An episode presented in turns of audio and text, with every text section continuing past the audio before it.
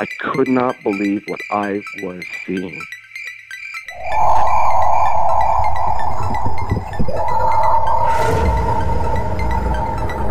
I could have filled the back of his head with 556, which is an absolute joke. Well, it's not an ape because if the Sasquatch was an ape, we would already have one. What are these elusive hominids that stalk the wilderness? Your host, two time witness and field researcher for more than 40 years, William Jevning. Welcome to the mystery.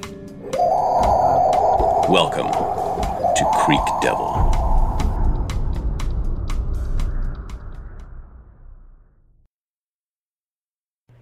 Hello, everyone. Welcome to another edition of Creek Devil.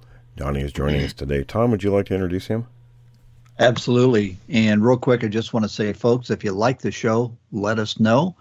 And if you want to support the show, you can do that through Patreon. As always, we have a link in the description. We have Donnie, and Donnie is a fellow Oregonian. He lives actually not too far from me and from an area that uh, Will and I have been doing some research. But Donnie, you had some real interesting situations going on. Now, this was south, quite a bit south. This would be, uh, I'm just going to say it, this was down outside of Roseburg, Oregon. And I'm going to I'm going to hand the mic to you, but one of the things that you and I talked about was this is what a lot of people go through. They have something that's unexplainable, but it isn't quite at the threshold of eye to eye contact with the Bigfoot. Correct. But everything else is eliminated. And so they're a little bit reticent to say it was a Bigfoot because you know you you probably didn't have any previous experience. But on the other hand, it it perfectly dovetails so many known encounters with these things. So with that said, I'm going to go ahead and hand the mic to you and fill us in on the shadow, the the footprints, everything. Okay. Well, good morning. Um, yeah, you know, um, so I saw the uh, your your flyer up there uh, at, a, at a store not too far from me, and really I contacted you because I'm still searching for answers. Um, I, I, wasn't trying to get on. I, I, I, in all honesty, I didn't know you had a show, uh, but uh, uh, I have been looking for for answers, and uh, um, I've I would I would consider I wouldn't consider this your typical.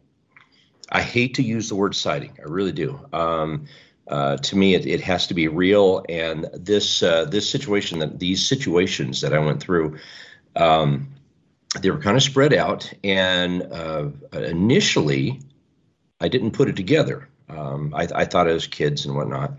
Uh, so anyway, when I contacted you, uh, Tom, I just I just was really hoping maybe to get a little insight, a little you know something a little more than what I had, and uh, it was encouraging because it sounds like there are what what I went through is similar to what other people have gone through. So uh, it started in uh, 2015. I had uh, I was I was uh, living alone, and I had just moved into a little one bedroom.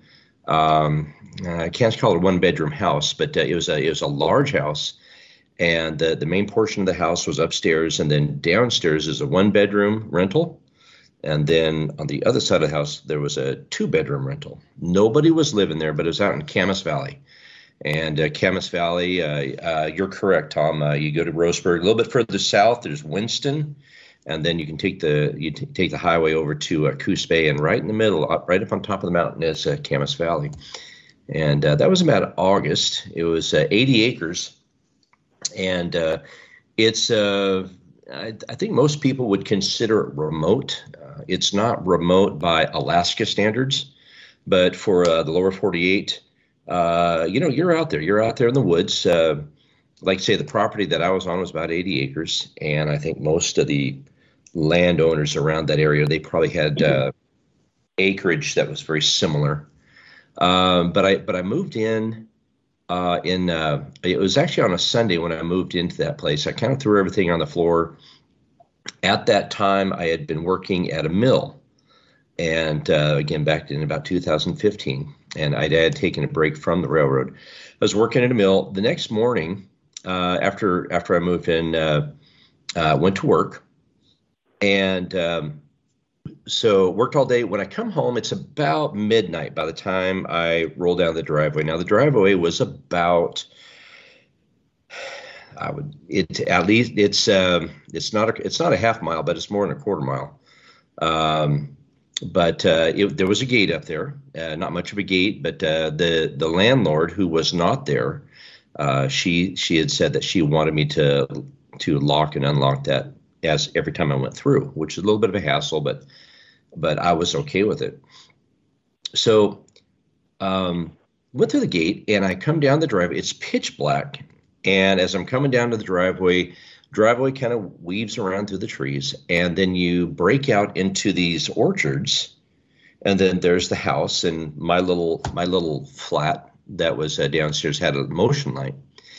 And as I came down the uh, the road, my porch light flicked on, and I saw deer and uh, deer went running everywhere. But what caught my attention was there's a there was an apple tree, and I saw it was just a silhouette. But the only way I can describe it is like a bulky, like a like a really husky lemur. Now, I, have I've I've told this to a few people, and they, they always get a few eyebrows raised on that one. But if you've ever seen a, the way a lemur jumps, uh, it was simply the silhouette. It had been underneath that apple tree, but it had also been there with um, a couple deer. And it did not have a tail, but when it jumped, if you've ever seen like shows of lemurs when they jump, they, they kind of jump with their with their arms in the air. And when my porch light came on, there was this silhouette. It looked like a kind of a husky lemur and when it jumped, it was just a big spring. And the one, of the things that I really noticed was it, it looked like it had really long, stringy hair hanging off of its forearms. This thing is probably two, two and a half feet tall. And again, I could see no tail. And, uh, and again, it was just a silhouette. And I thought to myself, I thought, what in the world was that? And I'm thinking, you know, was that like a small cougar? Was that a bobcat? It wasn't a bobcat. It was obvious it wasn't. I've seen many cougar. Um, I've seen quite a few bobcats, and uh, obviously not a deer, not a raccoon.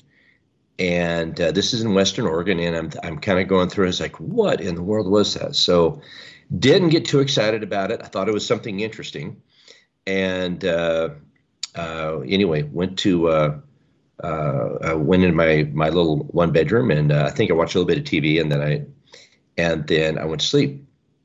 Uh, next morning, again, I was working swing shifts, so the next morning I got up and uh, I was starting to put my stuff away.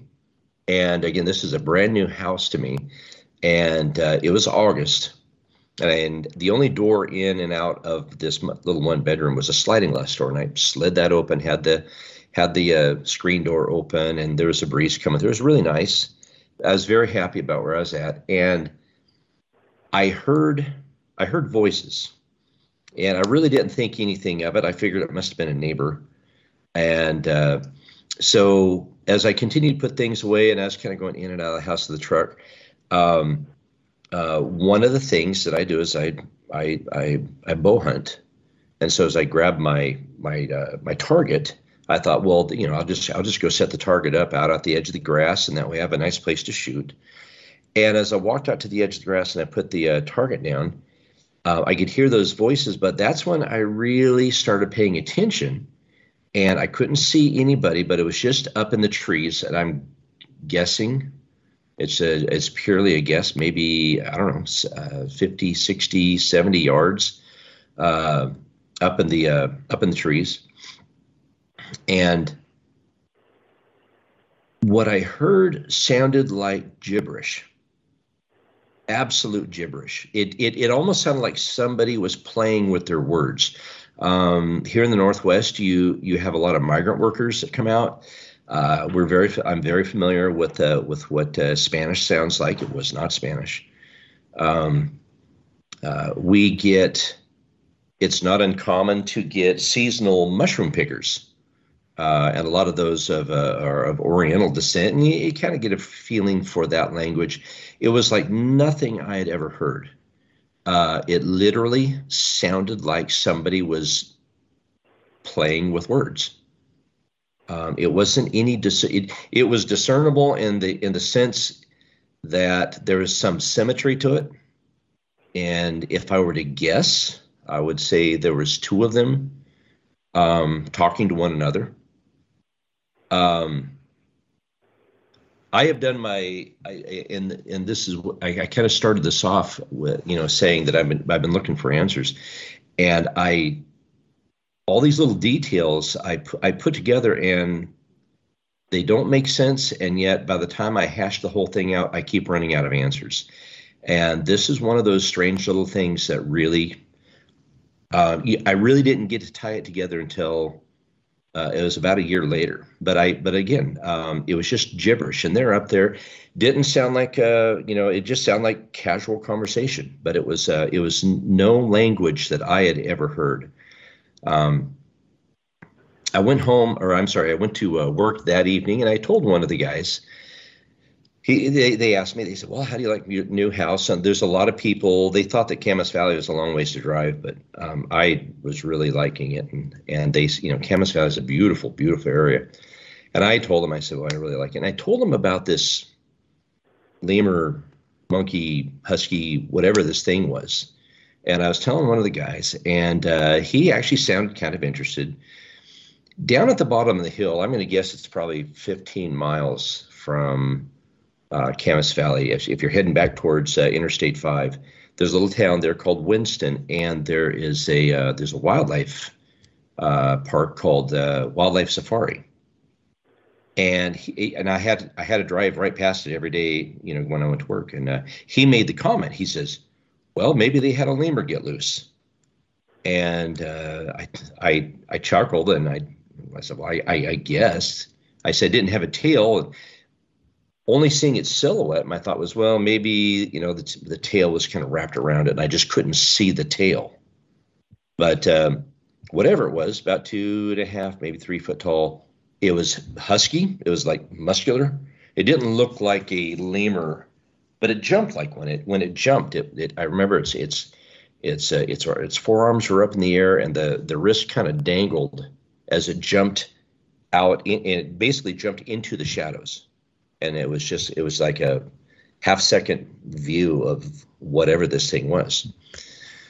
And you would think if they had lemurs or or anything else running loose all of douglas county would know it.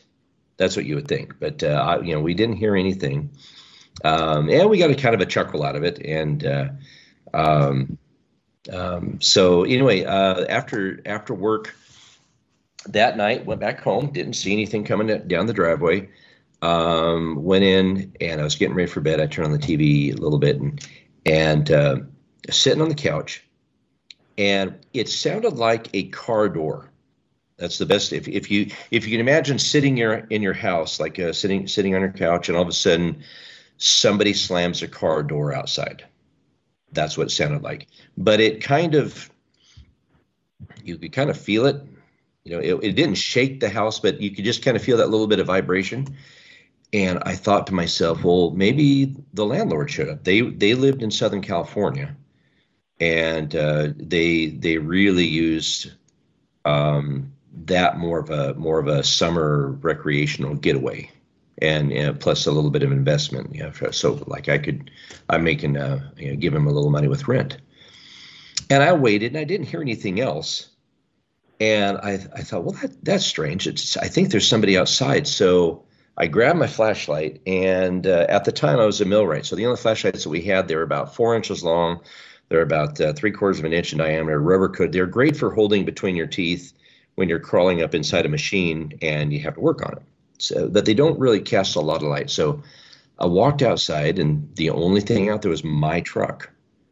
And um, I looked around and didn't see anything. Kind of, I did my best to shine it out in the orchards, and I, I couldn't see. I didn't see any eyes, didn't see anything out there. I thought, well, that was that's weird. Maybe, maybe somebody came down the driveway, realized they weren't where they belonged and they left. And I thought, well, that's weird because I shut the gate and that gate has a lock on it.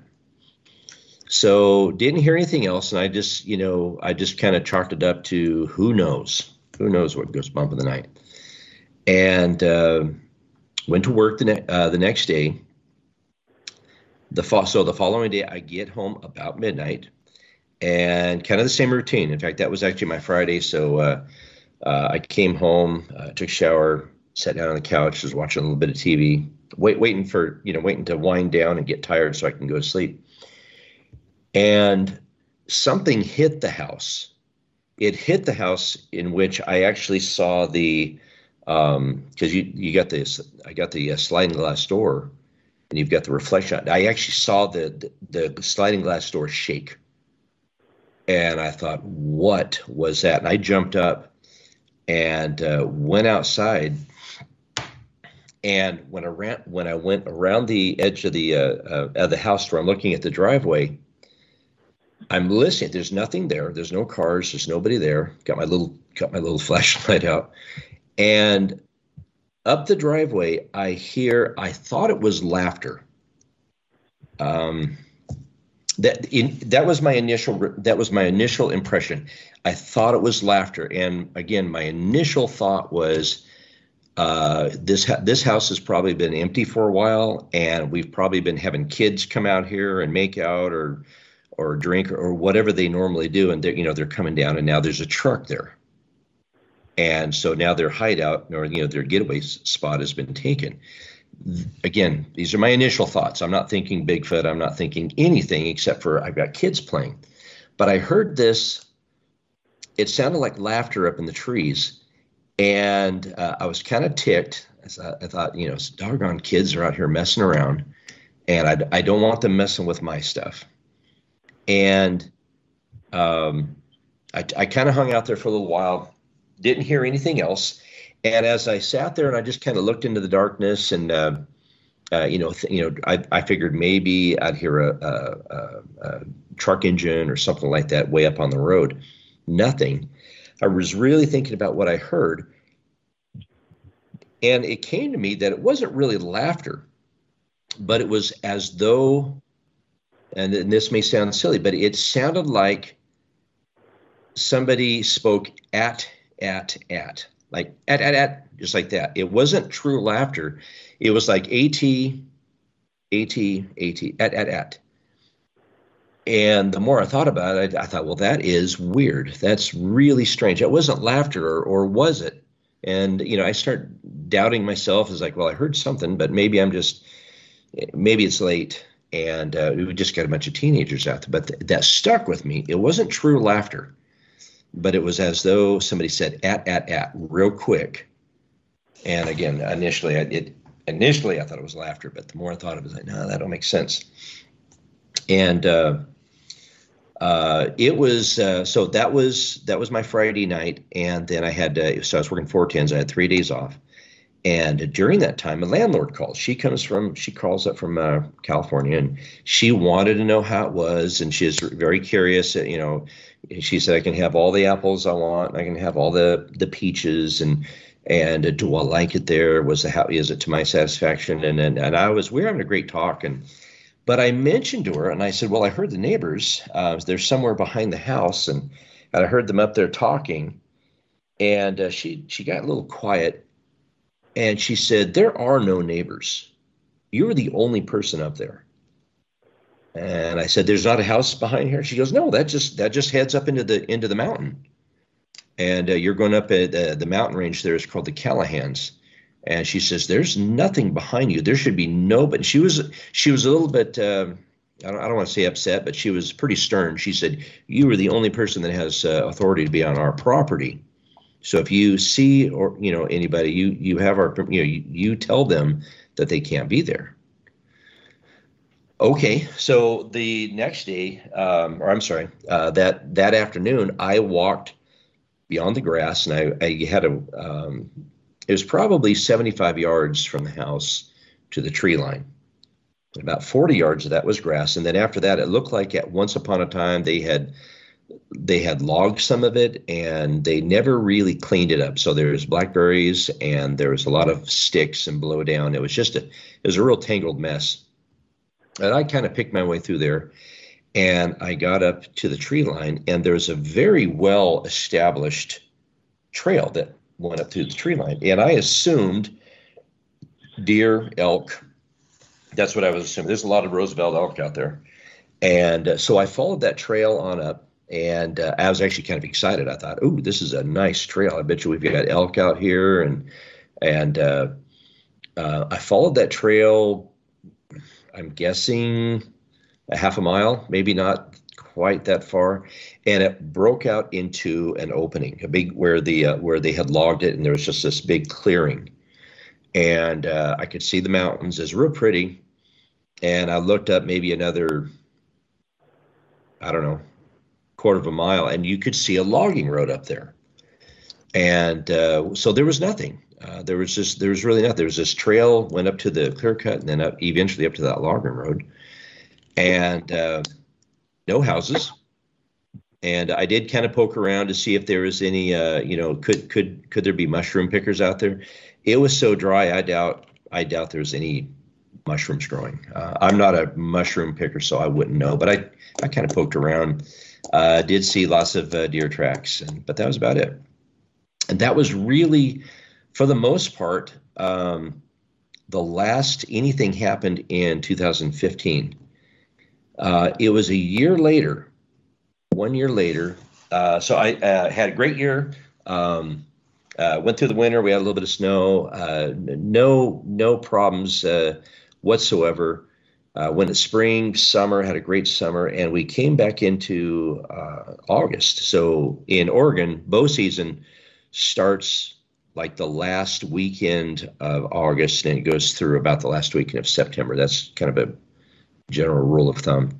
So it was uh, mid mid August, and uh, by this time I had learned where all the logging roads were. And what I was doing is I was driving, I, drive out, going on the pavement and I would actually go to the beginning of that logging road that was uh, behind the house. Sometimes I wouldn't drive, sometimes I'd walk. It was about four miles, and I really enjoyed the time.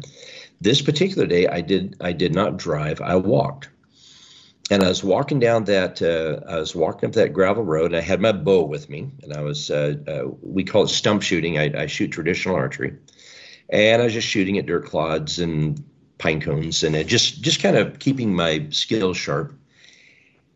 And I got up to a particular point. The road forked, and I took the left fork.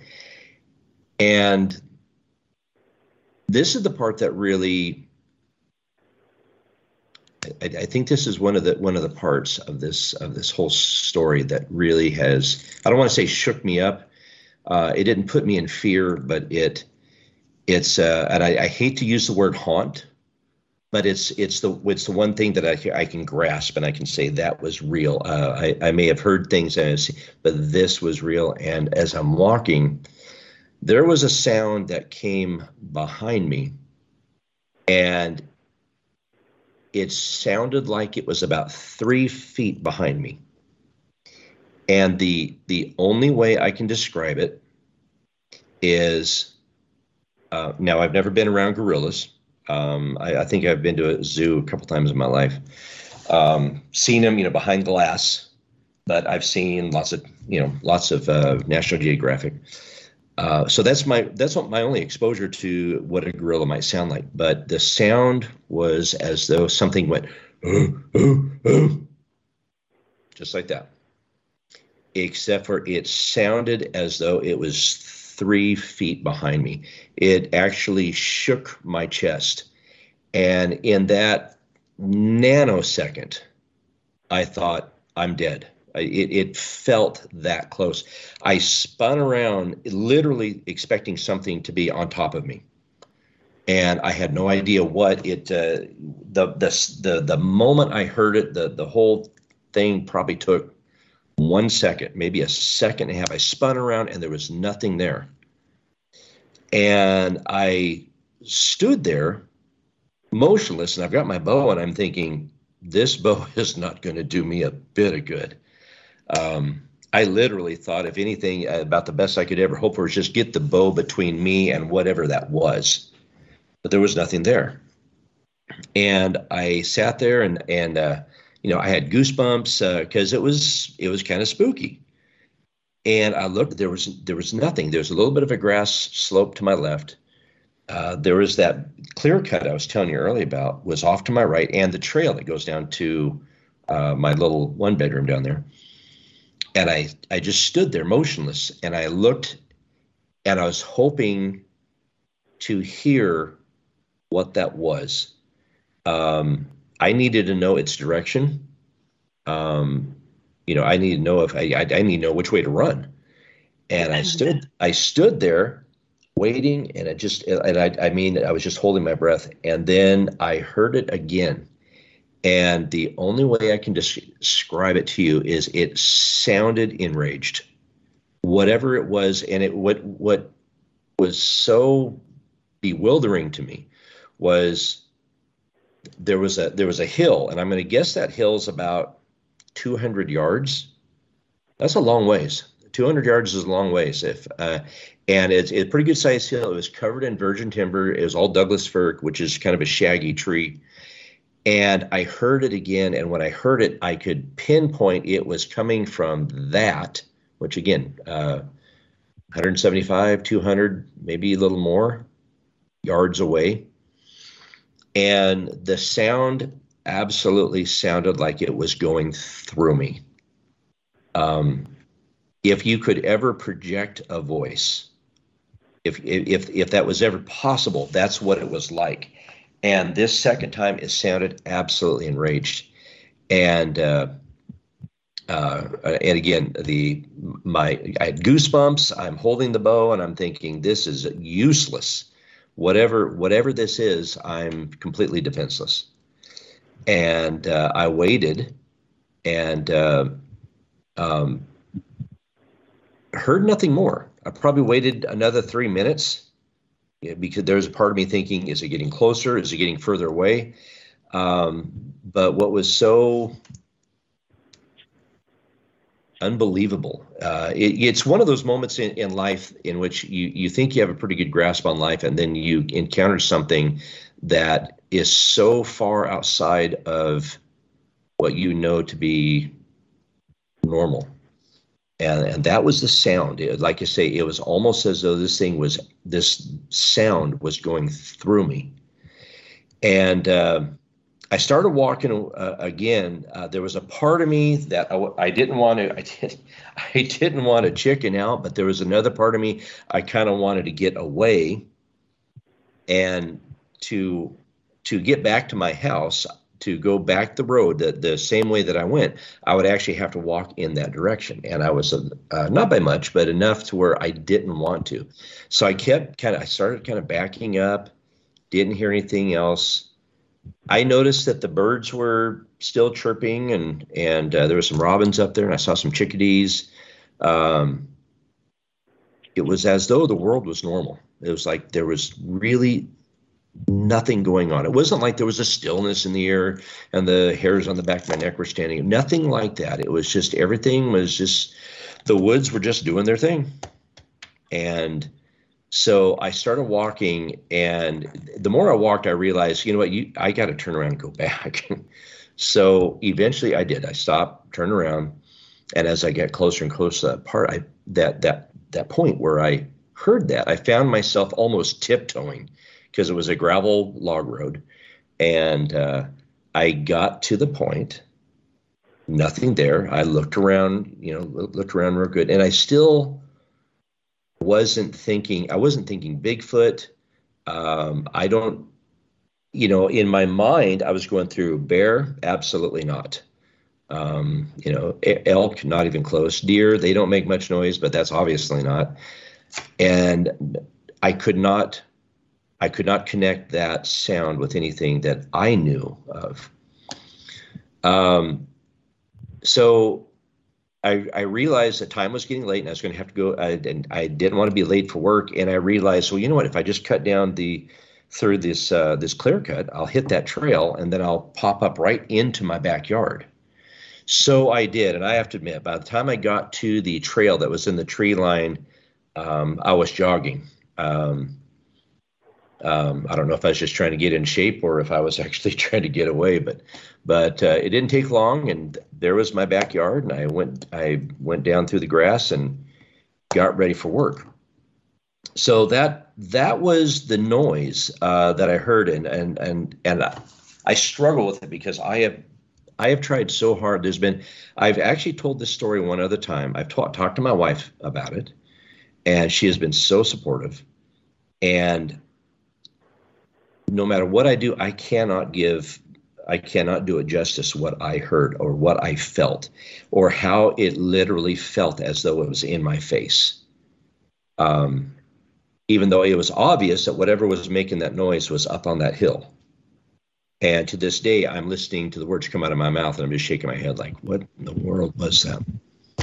So um, that night, uh, after getting off work, I came back. I showed up to uh, showed up to the house around midnight, and uh, I went inside. I wasn't thinking too much about it, but uh, a little bit. I kind of thought about it uh, throughout the day uh, during shift, and um, took a shower, turned on TV, and motion light came on. Now, that was very common. Uh, the motion light coming on. The uh, there was a lot of deer, and by this time of the year, they're going into the backyard. There's some plums. There was a there was one apple tree that was dropping apples. seemed seemed awful early in the year for me, but it was in August. Uh, we're looking we're about mid to late August. So for me, being a, a bow hunter, I keep hoping and dreaming that I'll op- I'll look out the back door and there would be a big buck out there. Never happened. All I ever saw was does and and a bunch of yearlings. And um, but I did. I looked out. I looked out the uh, looked out the door, and I didn't see anything. And I thought to myself, well, that's kind of strange. Uh, so, normally, the port, the uh, the motion light goes on, and there will be a deer, and uh, you know, again underneath that apple tree. Well, there was nothing and I thought that was strange. And uh, so I actually opened the door up a little bit further, and I stepped out, and uh, the motion light was uh, above above the door. It probably sticks out about eight inches, and so I, I I stood there and I'm looking around. It was a it was a nice evening, pitch black outside, and um, the edge of the timber was about, and I, I'm guessing here but I'm guessing around 75, maybe 80 yards from from the sliding glass door. That was the edge of the timber. And I'd been there a year and I had, you know, the motion light had come on many times and I've stuck my head out that door many times. And with the light of that motion light, you you you you can see the timber up up there. You don't see any. Uh, there's no definition, but you just you can tell there's you've got the, the vertical trees and uh, you kind of get used to where the stumps are and where the logs are and where the certain trees and certain bushes and uh, you know after doing that for a year everything you kind of have an idea where everything is in its place and and uh, but this time i looked out there and i saw something. And this thing was huge.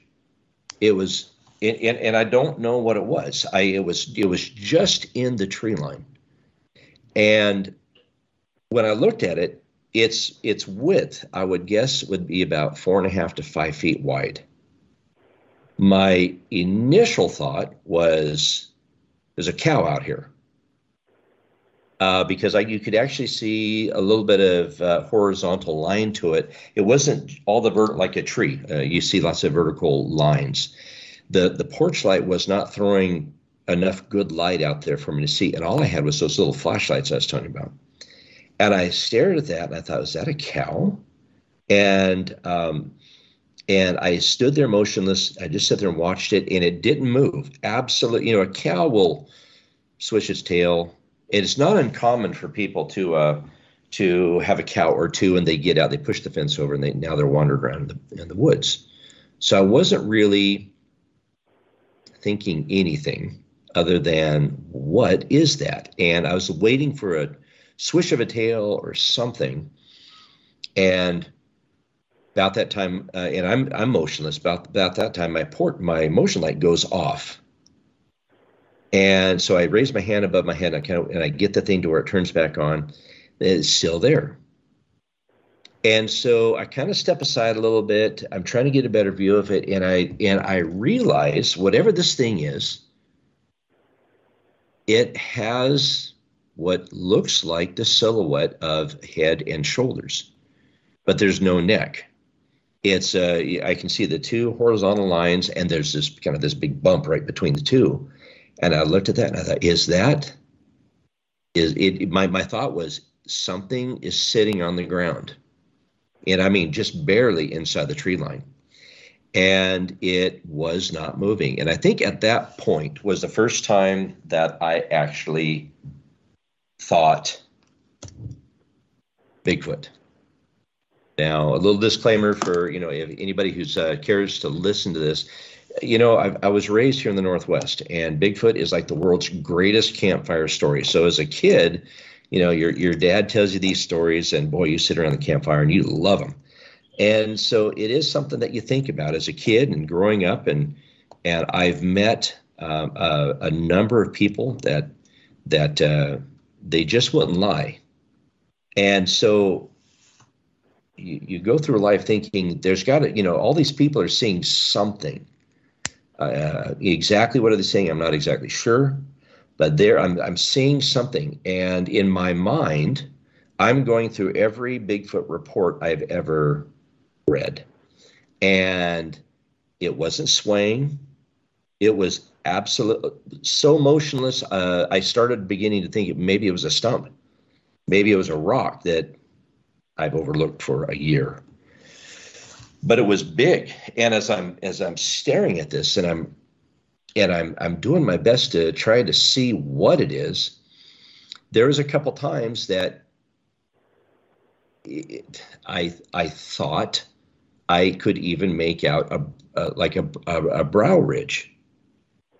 And I'd blink my eyes and I'd look. This thing was absolutely motionless. No odor, no smell. There was no eye shine. Um, there was nothing. And I thought, okay, well, I'm just going to sit here and stare at this thing. And uh, if it's if it, if it's truly something, it has to move.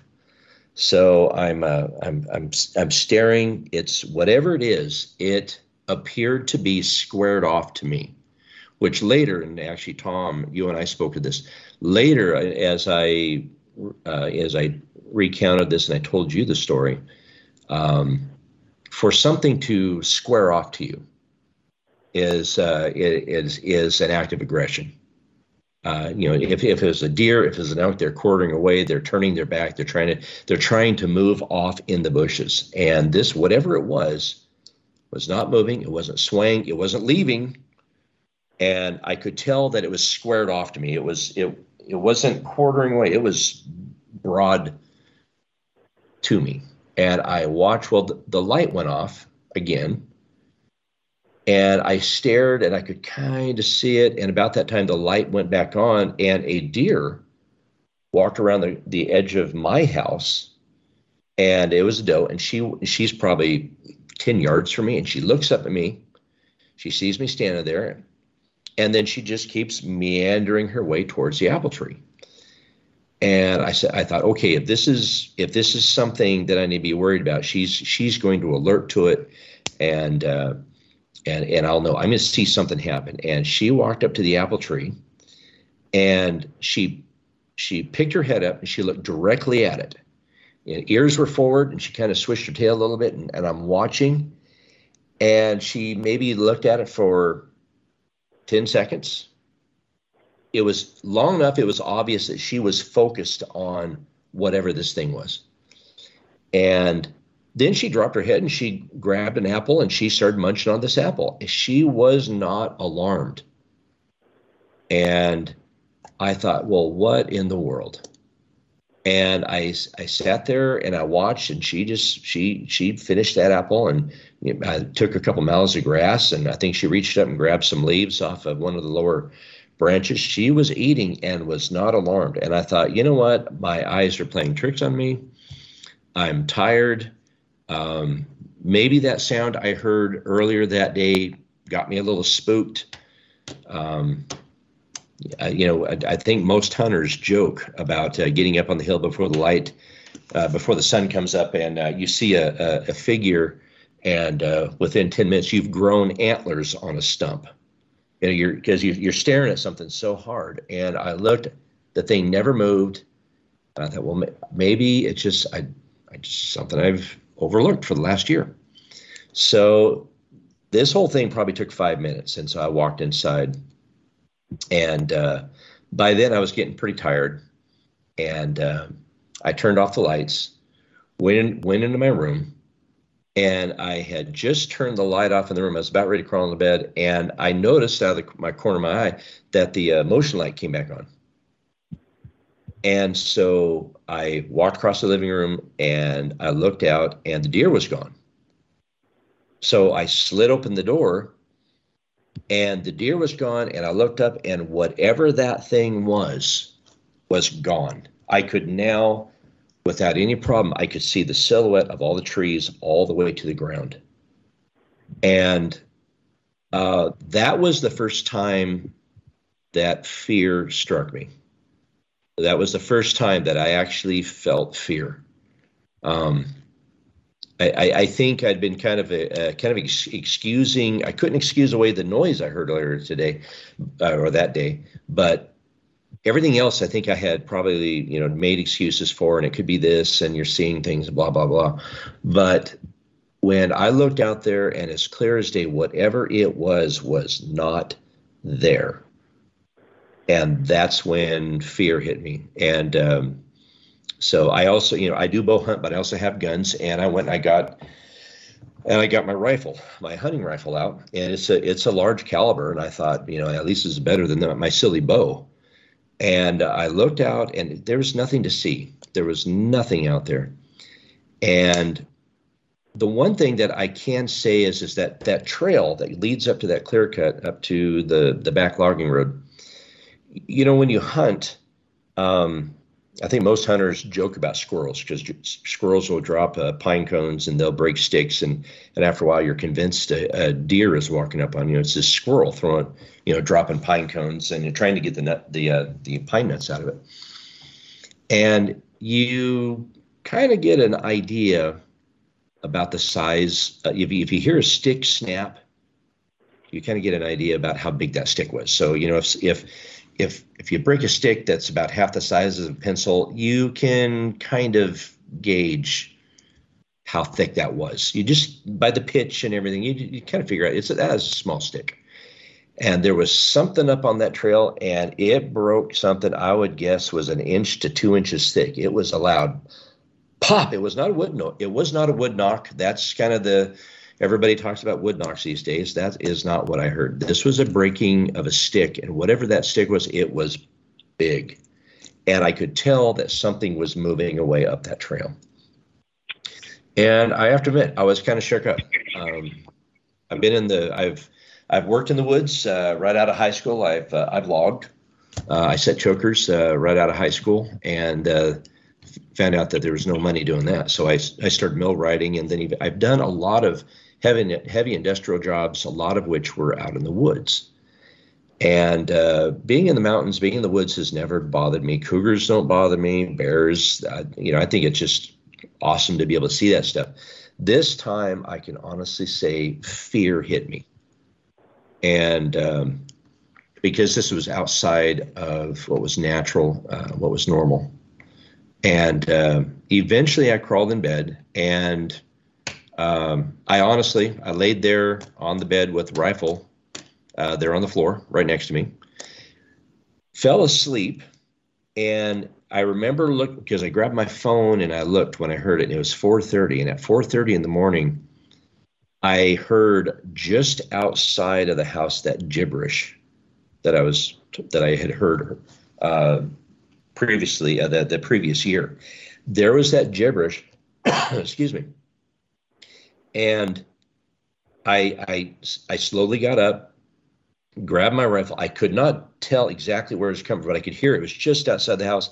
And whatever it was, and again, it sounded like somebody playing with words. It did not sound like a discernible language.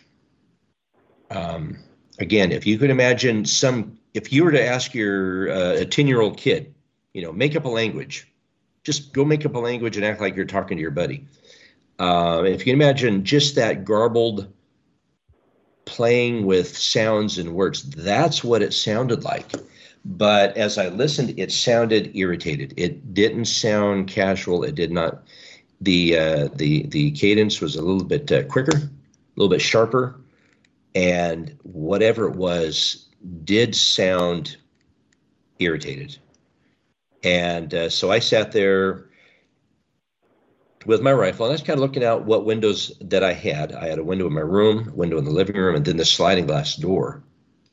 And I kept peeking out. Never, never did see anything. I could hear it, and then as as you could just start to see daylight, that's about 4:30. About the time you could start seeing the tree line, because the sun was starting to come up.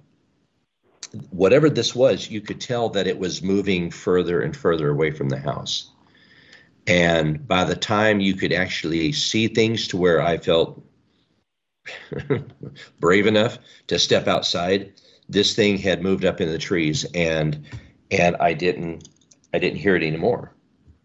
And um, that was the last that was the last thing incident, whatever you want to call it, uh, for that year, and and really for me, that was that was the last thing that uh, that I had um, there, uh, it was about a year later, maybe half a year later. There was a there was a, a very nice uh, gentleman, older gentleman, that moved into the uh, two bedroom, um, right next to uh, uh, right right next to me. Uh, neat guy, retired um, Coast Guard, and real quiet. And he just wanted to live his days out in peace and out in the woods. And there was a couple times, and again, this is a year later. So once again, we're back in August ish. And uh, I would come home, and then the next morning I'd see him, and he'd say, Hey, I heard somebody up in the woods talking. Is, you know, are there any houses? No, there's no houses back there. What did it sound like? Well, you, you know what? It didn't sound like normal language. It just sounded like somebody was just gibberish. And I never heard it again, but he he told me that twice that that's what he heard. And um, wasn't too long after that that uh, I moved out of there. Um, uh, I ended up getting married uh, to my absolute best friend, and um, again, uh, Tom, uh, you know, I contacted you because I was really hoping that uh, maybe you could shed a little bit of light. Um, just on what I've experienced. Uh, I, th- I, think, you know, in my mind, I've always wanted to have an encounter. But of course, in my mind, I've always imagined, you know, some big grassy meadow and, you know, big, hairy, dark figure walks out of the timber. You know, I, I think uh, some groups call that a Class A sighting, um, but I don't. I don't consider this that. I, I consider that there was a lot of little things that, uh, in fact, I use the uh, term with you, the totality of the evidence. Um, yeah, yeah, we did talk about that you know you you you you you hear you, you see this well that in itself is really not enough.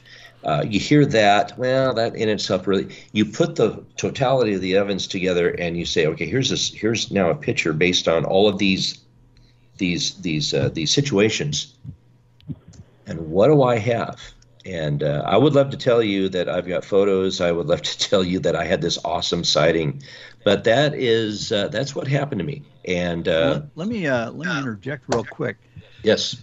Um, is it okay to mention your the reason you're a trained observer? Is it okay to mention that you, you also had a law enforcement background? Correct. Okay so you're again you're you're trained to observe you know we've talked about you take the evidence in its totality it adds up to something. And, and one of the graphic analogies that i use kind of a picture analogy i should say that everybody can kind of you know sort of comprehend is the guy that was the lookout on the titanic. He sees this little piece of ice popping up on the surface of, the, of a very calm ocean knowing full good and well that it represents a much larger, ominous, threatening Yes. reality just below the surface. And that's what you have. And this is what so many people, I would say probably the vast majority of the Bigfoot encounters are exactly that. The creature is not seen. Now, you did see that shadow. And uh, Will's going to send you some information. He asked for your um, email address while we were, There, there's you know, while you're giving a description. if I could make a comment, um, you know, these, like you mentioned, these groups, they, they label different sightings and all this stuff. I, I think a lot of that's nonsense. You either have a direct encounter, in other words, a thing standing in front of you, or Correct. everything else is kind of a peripheral thing. There's lots of things Yes. that happen where you don't see the creature, so I, I try to keep things simple. But a lot of what you, You know, said, and- You know, you mentioned you mentioned a lemur that it looked like a lemur, Yeah. and after we got off the phone, I actually called the wildlife safari. And I'm going to get Forrest to weigh in on this, and I asked him, "Hey, do you guys ever get lemurs or the howlers, or my favorite, the gibbons? Do they ever escape?" She says, "No, we have them surrounded by water, and they hate water." No. um, and plus they're the lemurs are small compared to even the one that you saw. You said it's very very husky.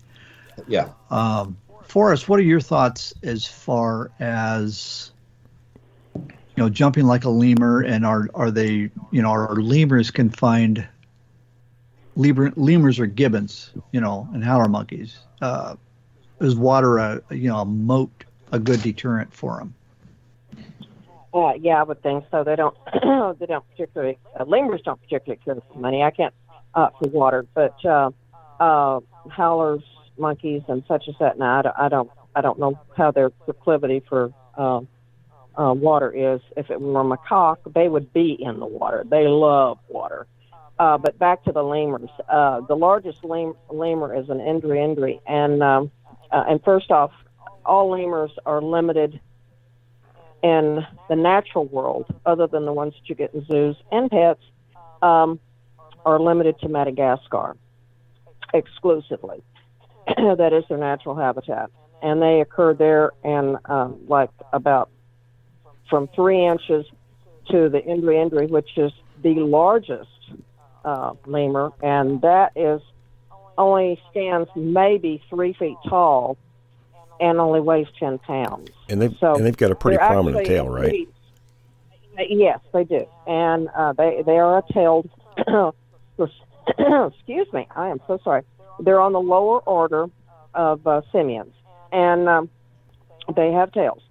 Um, but the one thing about all your um, monkeys and your chimpanzees to a certain degree not so much the, the gorillas, and that has to do with the their absolute massive size. They can jump enormous distances with just their back legs. I mean, they just have uh, an enormous amount of uh, power, and I think you, we've already talked about you know the fast twitch and slow twitch muscles. Um, monkeys just have when they when they exert a force, they have really no more. They don't have a whole lot of control over over that, and uh, so when they're jumping, they can just jump enormous distances, and uh, that we would never be able to accomplish. And they can do it from just a a, a sitting, you know, stance, and um, it's amazing. It really is. Now, if I could say something, um, interject here, and I know that wasn't part of the question, but there was something that you said that when you were walking, that you heard um, this growl or, or, or sound anyway, and it sounded like it was like about three feet from you. And um, the one thing that I, you know, the attenuation of sound waves is usually affected by materials that it has to go through and that will block it. That's why you have soundproofing in rooms and such as that. But you look at animals like elephants, they make these low rumbling sounds. You can hear them six miles. It doesn't make any difference what's in between them, uh, between you and the uh, the elephant, they can hear each other uh, for over six miles distance. And what I think, and this again is just my opinion, um, I think these low rumbling sounds that uh, they make, I think can carry a distance and almost give you that effect that they're they may be several feet from you, maybe several hundred feet from you. I don't know. I don't have one to study, but I think that they may be able to emit these low growling, rumbling sounds and make it sound like uh, they're right there on you. When we And we do know about infrasound, and so and that effect that people actually feel it. I've told you that uh, you know the growls that I've heard. I've actually felt it. It's it's like a vibration. we talked to our And so our other anthropologist John about infrasound and primates, and he says absolutely it's possible. oh yeah, yeah. Donnie, I want to interject something as well. My buddy John and I were up in an area. Well, this is where we were last September, but much further up the ridge line than we had gone. Uh, you mean you know where the meadow is? Well, about two miles further on, and um, you know I've I'd gotten out of the truck to take a look at some bear scat in the middle of the road. I'm looking at this. I'm like, wow, look at that man. That's a, a big bear. And he sent me it the was picture. it was bear. yeah, yeah, yeah. And my buddy goes around to the back of the truck, and within a nanosecond, he's yelling, "Get in the truck! Get in the truck! We need to get out of here!" I, I'm I'm good with that. Uh, we'll get in the truck, and I'll find out what the problem is once we're on the road. He said he he was in the he had gone to the back of the truck, and he said he heard this low growl. It was like it was projected right out of the forest at him and like it was just right next to him and it had an intensity and a sense of emotion of anger and uh, you know disapproval to it. That, that's the way he described it. I had also heard one but i was standing in front of the truck and it mingled with the engine noise and me being who i am. I just you know i just kind of didn't pay any attention to it Well, you remember anyway, remember me Donnie, telling you that I got growled at too as a teenager. Yes yeah you And did i was was nothing else. you said it Nothing else that I've ever heard before or since. And Donnie, I've also heard the chattering, so I can relate to that. The, okay, okay. Um, again, still looking for answers here. So the chattering that you've heard, what what did it sound like to you? Well, a group of us were up camping by Mount Rainier a number of years back, and and we were sitting around the fire talking, and my brother-in-law kind of leans over and he says, "I hear something." So we stepped away from the fire, all of us did, and uh, maybe a hundred feet above us, you could hear. Uh, there were two distinct individuals. One was making what sounds like you know people would hear chimps making from television shows. sounded just like that kind of hooting. The other one was maybe 20 feet from it to the right, and it was making a gibberish sound. It was it was like you described exactly, like a, a language. It was made up, no distinct words or anything like that. Nothing that I was familiar with. Um, it sounded agitated. In fact, the the other one that sounded chimp-like was actually much more agitated than the other individual. But they, they kept this going on for some time. Huh. You know, um, again, I've uh, I've I've enjoyed uh, uh, uh, gleaning what information I could the few times I've been able to talk with uh, Tom about this. Um, the example the example I give him when we we talk about the totality of the uh, uh, evidence or the circumstances is uh, in, the academy they um they bring up that term the totality of the uh, evidence, and they give the example. You know, they say. Uh, if you find if you find somebody with a spoon, is that illegal? Absolutely not. If you can find somebody with a cotton ball, is that illegal? No, not, not that either. How about a syringe? Nope, there's diabetics out there. How about a butane lighter? Nope. Nope, those are all very legal items. How about tinfoil? Nope, that's that's that's not illegal either. But when you put all that together, the totality of the evidence, um, just about every court in America sees that as drug paraphernalia. It's putting them together, and what his what his uh, what I've struggled with is about the time I feel kind of brave enough to uh, to to tell this to somebody, um, it's only because I continue to go over all of these little pieces, and I I try to explain them away, and I can't. I cannot do it. And uh, my wife, again, she is absolutely best friend, uh, greatest lady in the world, and and I've noticed, you know, even recently, she's she's stopped asking about it. And every time I'm getting to the point, it's, it's exhausting because I, I try to uh, explain what happened, how real it was, the the the things I saw, and I can never bring it complete justice. And I have to admit, I'm now to the point of uh, kind of just exhausted. Um, uh, just because I want answers, I, I, really do. I want those bright line answers. Um, it's it's great to hear things that uh, uh, collaborate. Uh, you know, some some of the elements of my my story collaborate with uh, things that you all have uh, encountered or seen or or uh, but uh, but but still it's it's it's one of those situations where to this day um, I keep looking for answers. Uh, whatever did happen, um, it was real, but I, I just I, I can't nail it down. I can't nail it down to anything. And when I put the whole thing together, I only come up with one with one conclusion, and and um,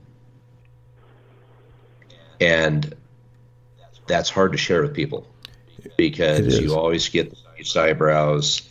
You can you get the half smirks, and and you think you know what it's not even worth telling the story. But uh, but there it is. Well, you know, two. You know, I don't want to. Oh, go ahead, Tom. Well, I was just going to say real quick this is for everybody out there who listens to this show or any show for that matter and has had a similar type of experience. We get a lot of people who contact us. We contact them and they don't want to share the experience. They just want the answers. And I want to, and by the way, this is where I was, well, five years ago when I first contacted you. right.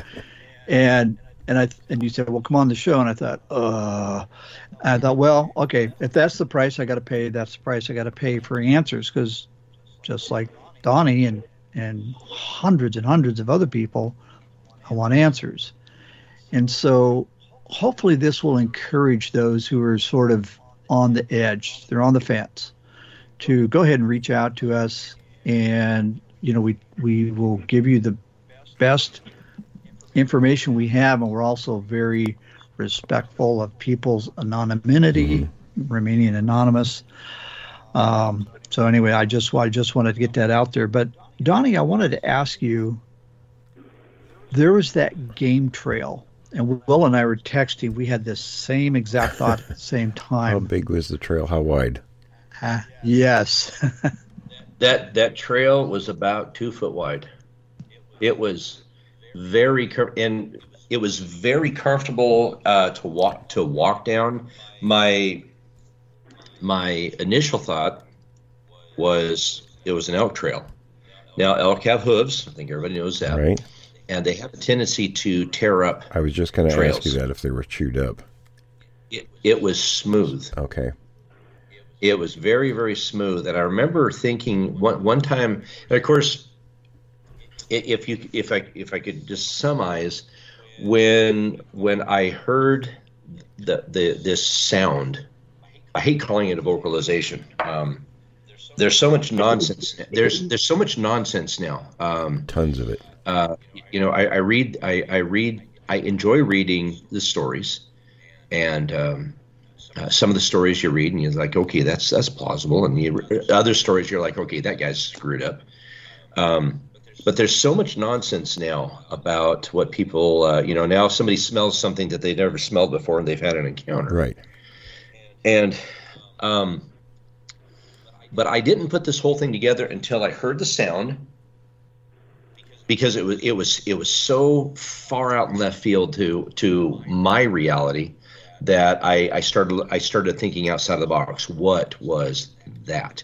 And then when I when I saw that image, that that, that silhouette in the woods, that was when I kind of pulled all of these pieces together. That's when I, I thought about the the thing. I, I mentioned lemur only because that's the way it jumped. Um, I'm under the impression, uh, Forrest, I'm under the impression the thing was like like maybe on hands and knees. Um, I wasn't looking at it. I was looking at the deer running, and then my in my peripheral vision, this thing just shot off the ground, and its arms were up in the air, but its wrists were dangling. But it had that kind of that. If you can imagine when you if you've ever seen lemurs, how they kind of jump and they have their arms up in the air. Uh, that's why I, I use the term lemur. But whatever the saying was, it was pretty husky. Um, I'm not going to say chimp, but uh, lemur's like an exaggerated squirrel. Mean, is from from the pictures I've seen, but uh, but uh, when I when I put the the everything together, and I start grabbing this and that, and well, what about this? What about the at at at? It was very similar to that that gibberish chattering that I heard, and then I remember that trail because you asked about the trail. The thing that really kind of I can tell you two things about it. The the trail was very smooth. Now again, in August, the the dirt around Western Oregon, everybody thinks Western Oregon it rains all the time. It does, but in August, um, there and that's actually considered Southern Oregon. The the dirt's more like cement, mm-hmm. so there was no tracks, nothing like that. But two things that I could say about that: that it was probably let me see here. Let's see. That's two feet. Eh, maybe not. Maybe 20 inches. Yeah, I'm, I'm, I'm looking at it, my kitchen table here. Maybe 20 inches wide. But the one thing that when you walk down that I noticed was it was slightly uncomfortable to walk because there the center of the trail was probably three inches deeper than the shoulders of the trail. So when you're walking, you're what, what do they call that? Is that is that called pronated? Uh, joggers they they get shoes because they walk uh, like on the inside of their foot or something like that. And I, it it was uncomfortable to walk because your right foot would be um, would be tor- would be tipped toward the middle, mm-hmm. and then when you when you when you put your left foot down, then your left foot would be tipped toward the middle. Well, and I remember even though it's nice and as smooth as it was, it was a li- unless you were walking dead center of that of that trail, it was a little bit uncomfortable. Couple of things. I remember that. Couple of things. Um, in well-used areas, a Sasquatch will make a trail, and they're they're rare to okay. find, but they will make them. The other thing is they walk differently. The mechanics of their their locomotion is different than humans, so yeah. they walk with their feet in a straight line, almost, well, I won't say pigeon toed, but it's been described almost like that. Um, the weight seems to be on the inside of the foot rather than the way ours is. Oh, really? So that could account for the way that trail was set up, if that's what made it. It, it, it was a definite, like I say, when I walked on it, it, if you walked dead center, like you're trying to walk a, like if you're trying to walk down a fog line, it was fine. It, there was there was no issue. It was a nice, smooth, very smooth, comfortable trail. But if you if you got off that just a little bit, you really knew it because because it really kind of tipped your foot toward the inside. Yeah. So the way that young one jumped, and, I, will say a juvenile because the size. Um, I, have read numerous accounts of people seeing him do that exact same thing with the hand arm posture and everything. Um, and we do know the adults can jump 20 feet in mm. one leap. So uh, that that all fits. The slapping of the house. What they're trying to do is they're trying to get your. They're trying to count heads. So when you come outside, they're trying to see because we're a threat to them. They want to see how many people are in that dwelling. Huh? Never thought of that. I, I, yeah, and again, I just thought at the time I thought it was just kids. I thought kids were uh, they I they because uh, even though those buildings were locked up, um, you know, if you were a kid, you could go out there, you know, with your girlfriend and whatnot, and you could, but you, big, big, uh, big uh, orchards and uh, big grassy uh, yards, and and the driveway's long enough that if somebody came down, you would you would see him coming. So that that was my train of thought. I wasn't thinking anything other than kids were screwing around. One of the things they'll um, do too with motion sensor lights is they'll test limits, and they'll lay sticks where the light's triggered. Okay. Huh. They're very intelligent. I, you know, again, uh, Tom, I have to thank you because we've we've had a few conversations and we've kind of batted some ideas around. um, coming from law enforcement, uh, when I when I think of when I said that the thing, I, am assuming this thing was sitting on the ground um, because it, it, wasn't like there was a 10 foot structure, you know, mass out there. That was, it was, uh, if, if I were to guess, this thing was sitting on the ground. And if, and I, and I mentioned that I thought I could see this kind of a silhouette of a head and shoulders. And if that is what I saw, I would say that was about four and a half maybe is yeah four and a half. I, I don't know five feet, maybe five feet, four and a half feet off the ground. So whatever it was, it's almost like it was sitting.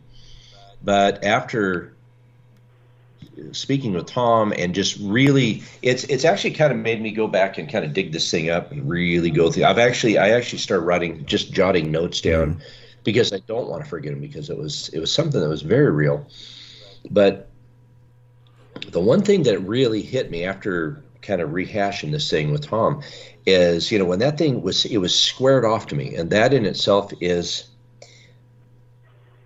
I'm not going to say it was aggressive, but I'm going to say it definitely wasn't worried. No, uh, that's that's not normal behavior. Um, you know, uh, in law enforcement, uh, you know, I've had situations where you know we've I, you know we've had people uh, hiding in the bushes, and you know we've we've gone out and caught them. But you know, there's always this this. Typically, a person will give themselves an out. They will they'll be quartering to you. They'll be in a position that if they have to run, they're already their body is already postured for it. Yeah, preloaded to go a particular direction. Whatever this thing was was squared off to me, and. Uh, Forrest, what do you it think? was big enough that if it wanted to be aggressive, it could have, yeah. It could have, it, but it was not.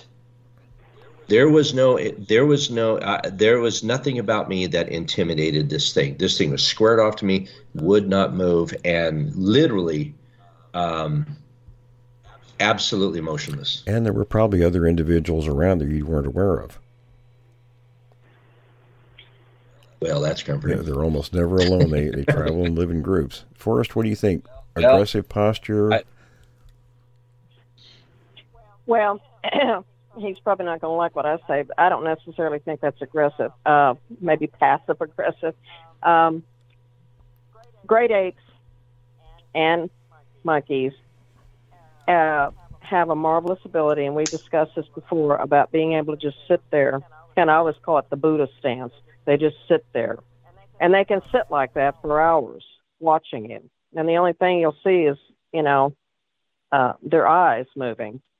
And they can sit there undetected very often um, and just watch people go by. And they do it in the bush all the time. In Africa, they've learned to do that so that the the natives go on past them and uh, they don't have to have any interaction with them and they're they will find some nice secluded dark place where their coloration will blend right in and they can just sit there and um and i think bigfoot do the exact same thing uh, i don't think they're necessarily concerned about our appearance and uh they will just sit there and i think you know we've talked about this before i think sometimes we're we're their uh we're their tv for them too i think they are very interested in the the the peculiar, what they probably consider peculiar things that we do, and uh, are just perfectly happy to sit there and just watch us and wonder what we're doing. Um, I would think that if we're a big male, that he might be watching you um, to make sure that uh, you might not be anything uh, that he would consider to be a threat to his family. So um, I mean, I wouldn't have thought that it would have been a real good idea if you walked out there at that point in time. It might not have been a good interaction, but uh, as long as he's just sitting there watching you, I don't think that there is necessarily any uh, harm, you know, directed at you. Right, and, and you know, when I said uh, aggression, I, I didn't mean that it was being aggressive, because I, think I think if uh, if it wanted to, it definitely could have.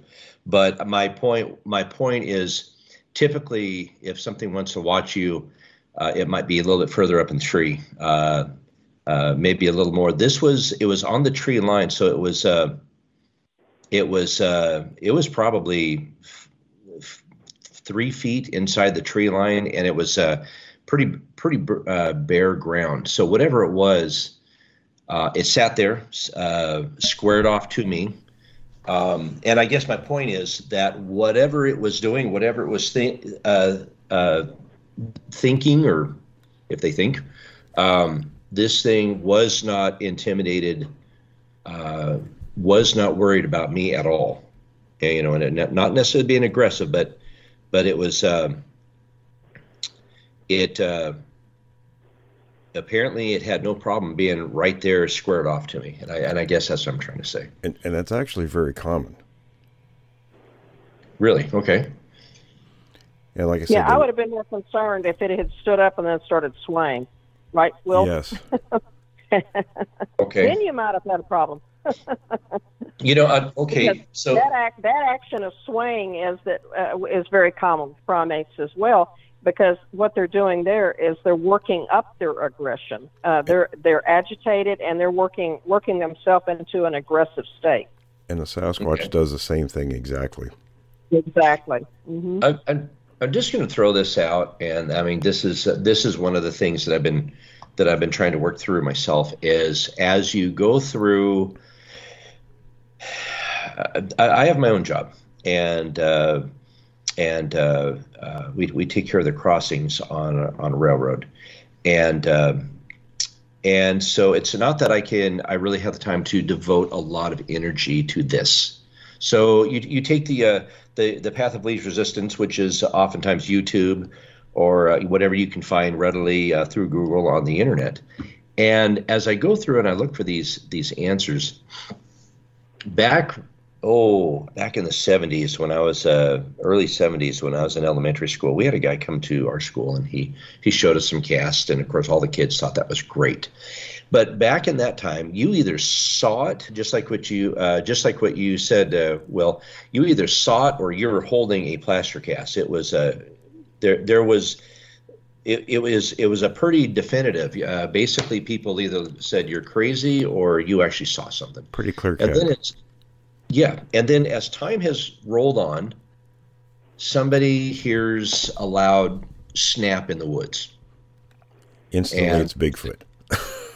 Yeah, well, well, they say, well, you know, they're wood knocking and monkeys wood knock, and and so now, anytime anybody hears a bump in the forest, they think they have an encounter. Next thing you know, you know, somebody smells something. There's always some sort of a precursor. You know, I've lived in these mountains all my life, and I know every smell that comes out of these mountains. Yeah. Mm-hmm. There's always some sort of a precursor, and next thing you know, it it it, it seems like those individuals who are interested in Bigfoot, blah blah blah, they they it's it's almost like this mass group. Uh, Suddenly, suddenly, they're experts.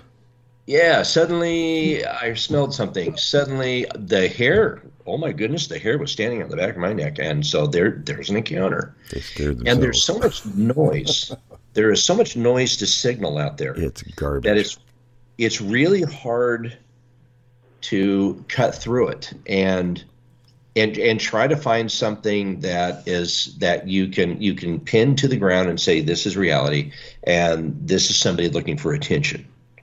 Exactly. you know in, in law enforcement you know we you would see that uh, i don't know how many times we've taken uh, some young girl to the hospital because uh, you know she and she's acting pa- passed out. We get her in the hospital and the doctor goes up to her and puts the big old sternal rub on her and boy she explodes off that gurney. And she's just looking for attention yeah, absolutely. yeah they don't like that you know as a police officer you know you're grabbing come on are you okay hey they're breathing they're not moving yeah let the doctor do a sternal rub on her and watch watch how fast they come off that gurney it's quite entertaining you know, so when I was taking my psych courses at WSU, they talked about that. Uh, that there are people out there who, regardless of whether it's a positive or a negative experience, they crave that attention and they'll go to any length to get it. Yes. Yes, they. Uh, that was something I did enjoy about law enforcement is you start learning about kind of what makes people tick, and you find out that uh, like uh, uh, firebugs, pyromaniacs.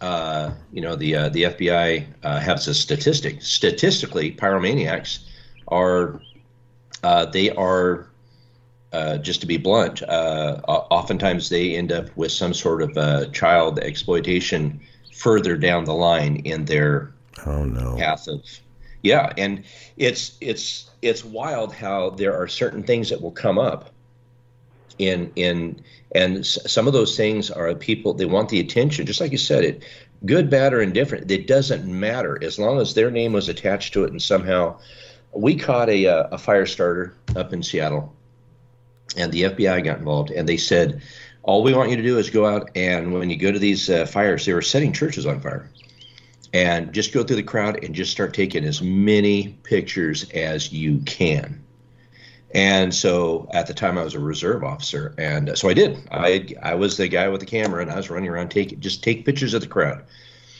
And there were other fires in the greater Seattle area, and uh, other officers were doing the same thing. And after about a month, uh, FBI had somebody in custody, and they had gone through and they had found this same guy in these pictures. And he was looking, you know, he, there was something about starting with something small like a match and watching mm-hmm. it grow, and it did something to him and uh, yeah, they caught him, and he just he wanted he he he wanted the attention, but he didn't want. He, and of course, he didn't want to get caught because you're going to go you know, get the silver bracelets uh, pretty quick if you get caught. But so anyway, um, tangent, and I apologize, but uh, the the point is. As, as I try to go through and I try to find this information out, I find that there is so much nonsense well, you're um, not alone. I, I, hear it time and time again from people who contact me, and they say they've had to wade through all of this garbage out there. And yeah. I, I would say a lot of it, excuse me, if you see it on YouTube or in, in social media, 99% of it's garbage. Agreed. And, and again, someone like me, um, you know, I've got my own uh, endeavors in life, uh, and it's like so you you take that, path of least resistance. You you go to Google, you go to YouTube, you're trying to find something and um, and, and and it's tough. But I do. I have to admit, uh, Tom, I, I value our conversations. Uh, uh, very insightful, and um, can't say I'm any further off than I was before. But um, it's I, I would have to say at least my position, um, where I stand on what Bigfoot may be, that is slowly changing and uh, I still believe it's uh, it's something that's very real. And um, what it is, yeah, something. no, no, that's that, that's good. And after a while, this is something that Will and I look for. You know, there's a there's a huge advantage that we have running this this podcast because we get weekly people, we get witnesses, and at, over time, and Will's interviewed thousands of people you start to see very repeating patterns over and over. And these are repeating patterns from people that don't know each other, people that don't want to maybe come on the show. These are credible encounters. Right. And it really does build up your knowledge of certain things. You just, they, they kind of click. And, and going back to, you know, what the FBI recommended, taking lots of pictures that also works for our topic. If I tell people area, there's no such thing as too much information, regardless. Of, I've had stuff sitting in, in yes. folders for decades. And then all of a sudden, a piece of information will come in and it puts the puzzle together, and it's like, holy cow, something I thought was maybe worthless is a big piece of this. Yes. Yeah, I. It goes back to the repeating patterns. Take lots of pictures. Take lots of pictures take lots of pictures. And you have to be skeptical. Time, you never know. Everything, you yeah. know, the last thing, the last thing on your mind should be Bigfoot when something happens. You know, you want to ferret out all the other possibilities first. Then, if you're left with nothing, then it's very possible it's that. But does it fit the other pieces that are out there? Right. I guess it's very much like police work. You're, you're investigating. It, it, it is. It is. And, you know, so, so often uh, you do. You get to, I've, I have done so many interviews uh, with individuals, and you, after a while, you get a, uh, you get a feel, a feel for when somebody's uh, uh, telling the truth. Uh, one, one of the, I, I will remember it probably till the day I die. I was, I was testifying in court, and there was a guy, and there was one element of this particular crime. It wasn't a big deal I didn't take notes on it. It just wasn't that big of a deal. But um, but uh, of course, uh, the defendant he comes in. He's got his hair cut and he's cleaned. He's got he's shaved, and they, he, the the uh, defense attorney has him in a three piece suit.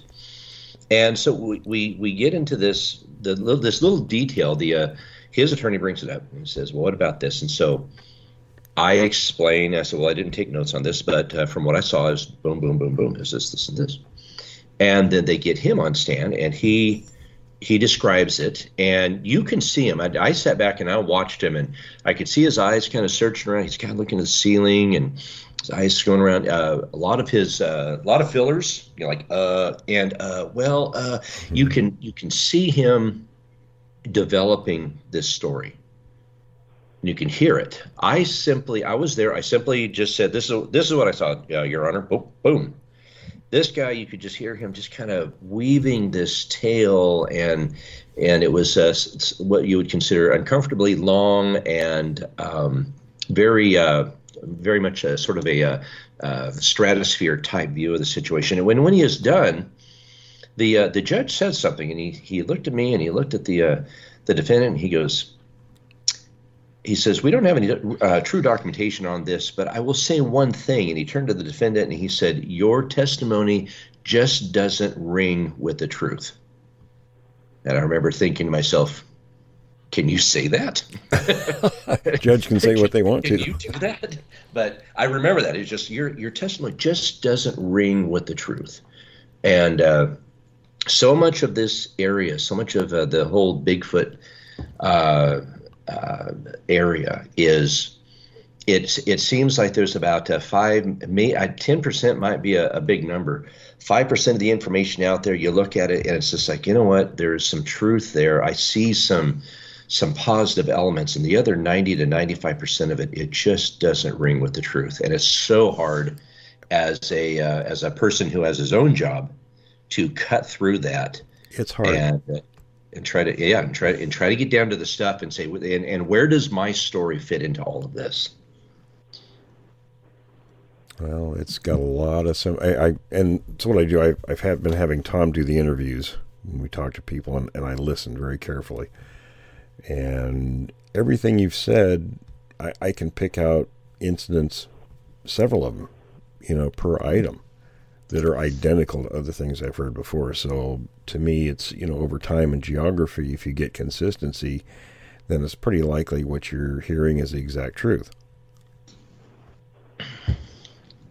Well, there it is.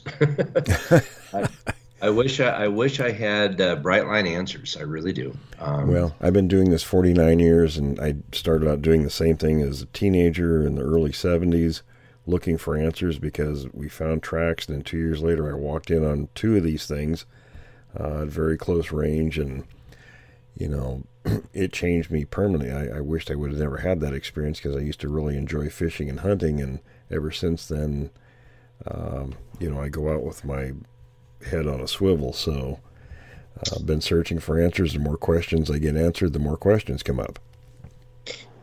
My my dad, he's passed, and my dad, uh, you know, when I was a kid, I asked him. I said, "Dad, is there a Bigfoot?"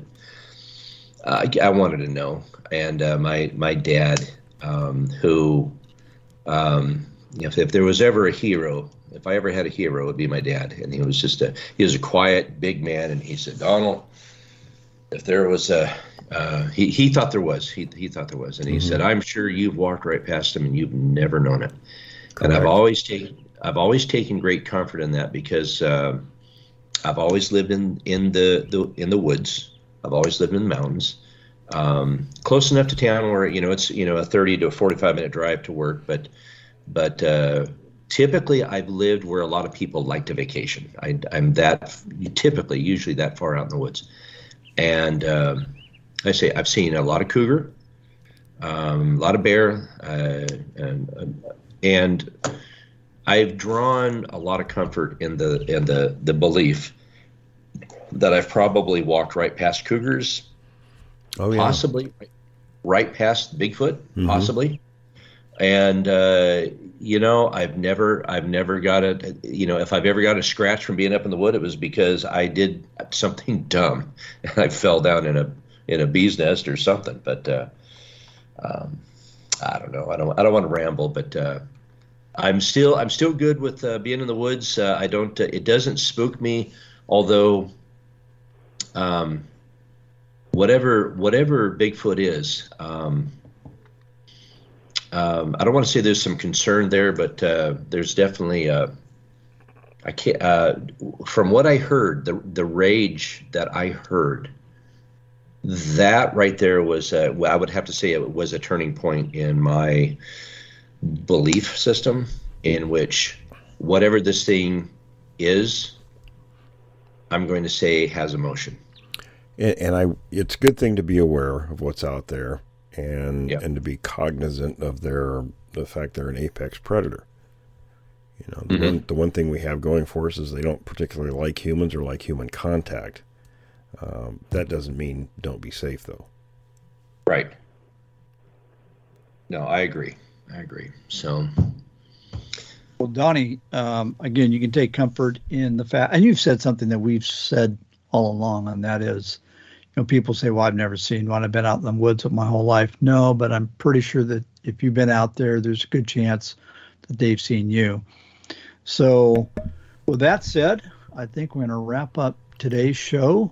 Donnie, ask- you've been an oh yeah, I'm sorry. excellent guest. Forrest, do you have any great comments? guest, and No, I don't think so. Uh, enjoyed listening to a story. Okay, sorry, Tom. I didn't mean to walk over you there. I wanted Yeah, to make no, sure no, we asked Forrest if she had any final thoughts. All right. Well, listen, we're going to go ahead and wrap up this section. And uh, Donnie, thanks again.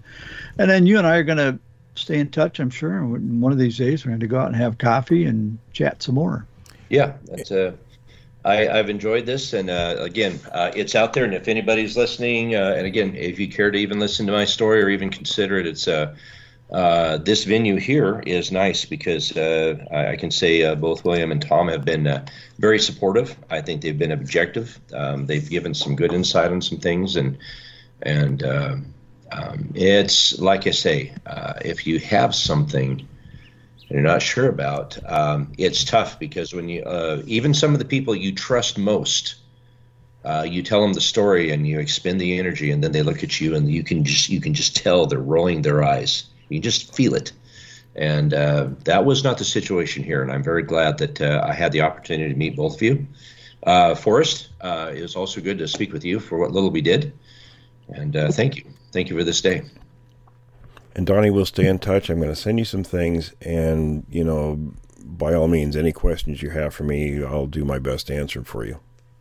Beautiful, thank you. I appreciate Yeah. it. Yeah. Stay on after the show for just a minute and we'll chat about something. All right, we'll do it. All right, folks, that'll do it for this segment. Stand by for the third part.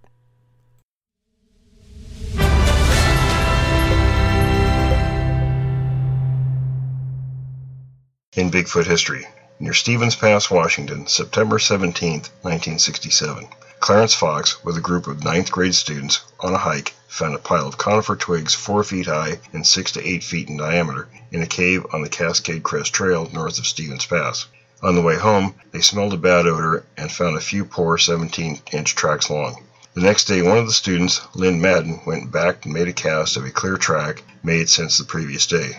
Mr. Fox heard that members of the Alpine Club had reported similar tracks the same day about two miles away.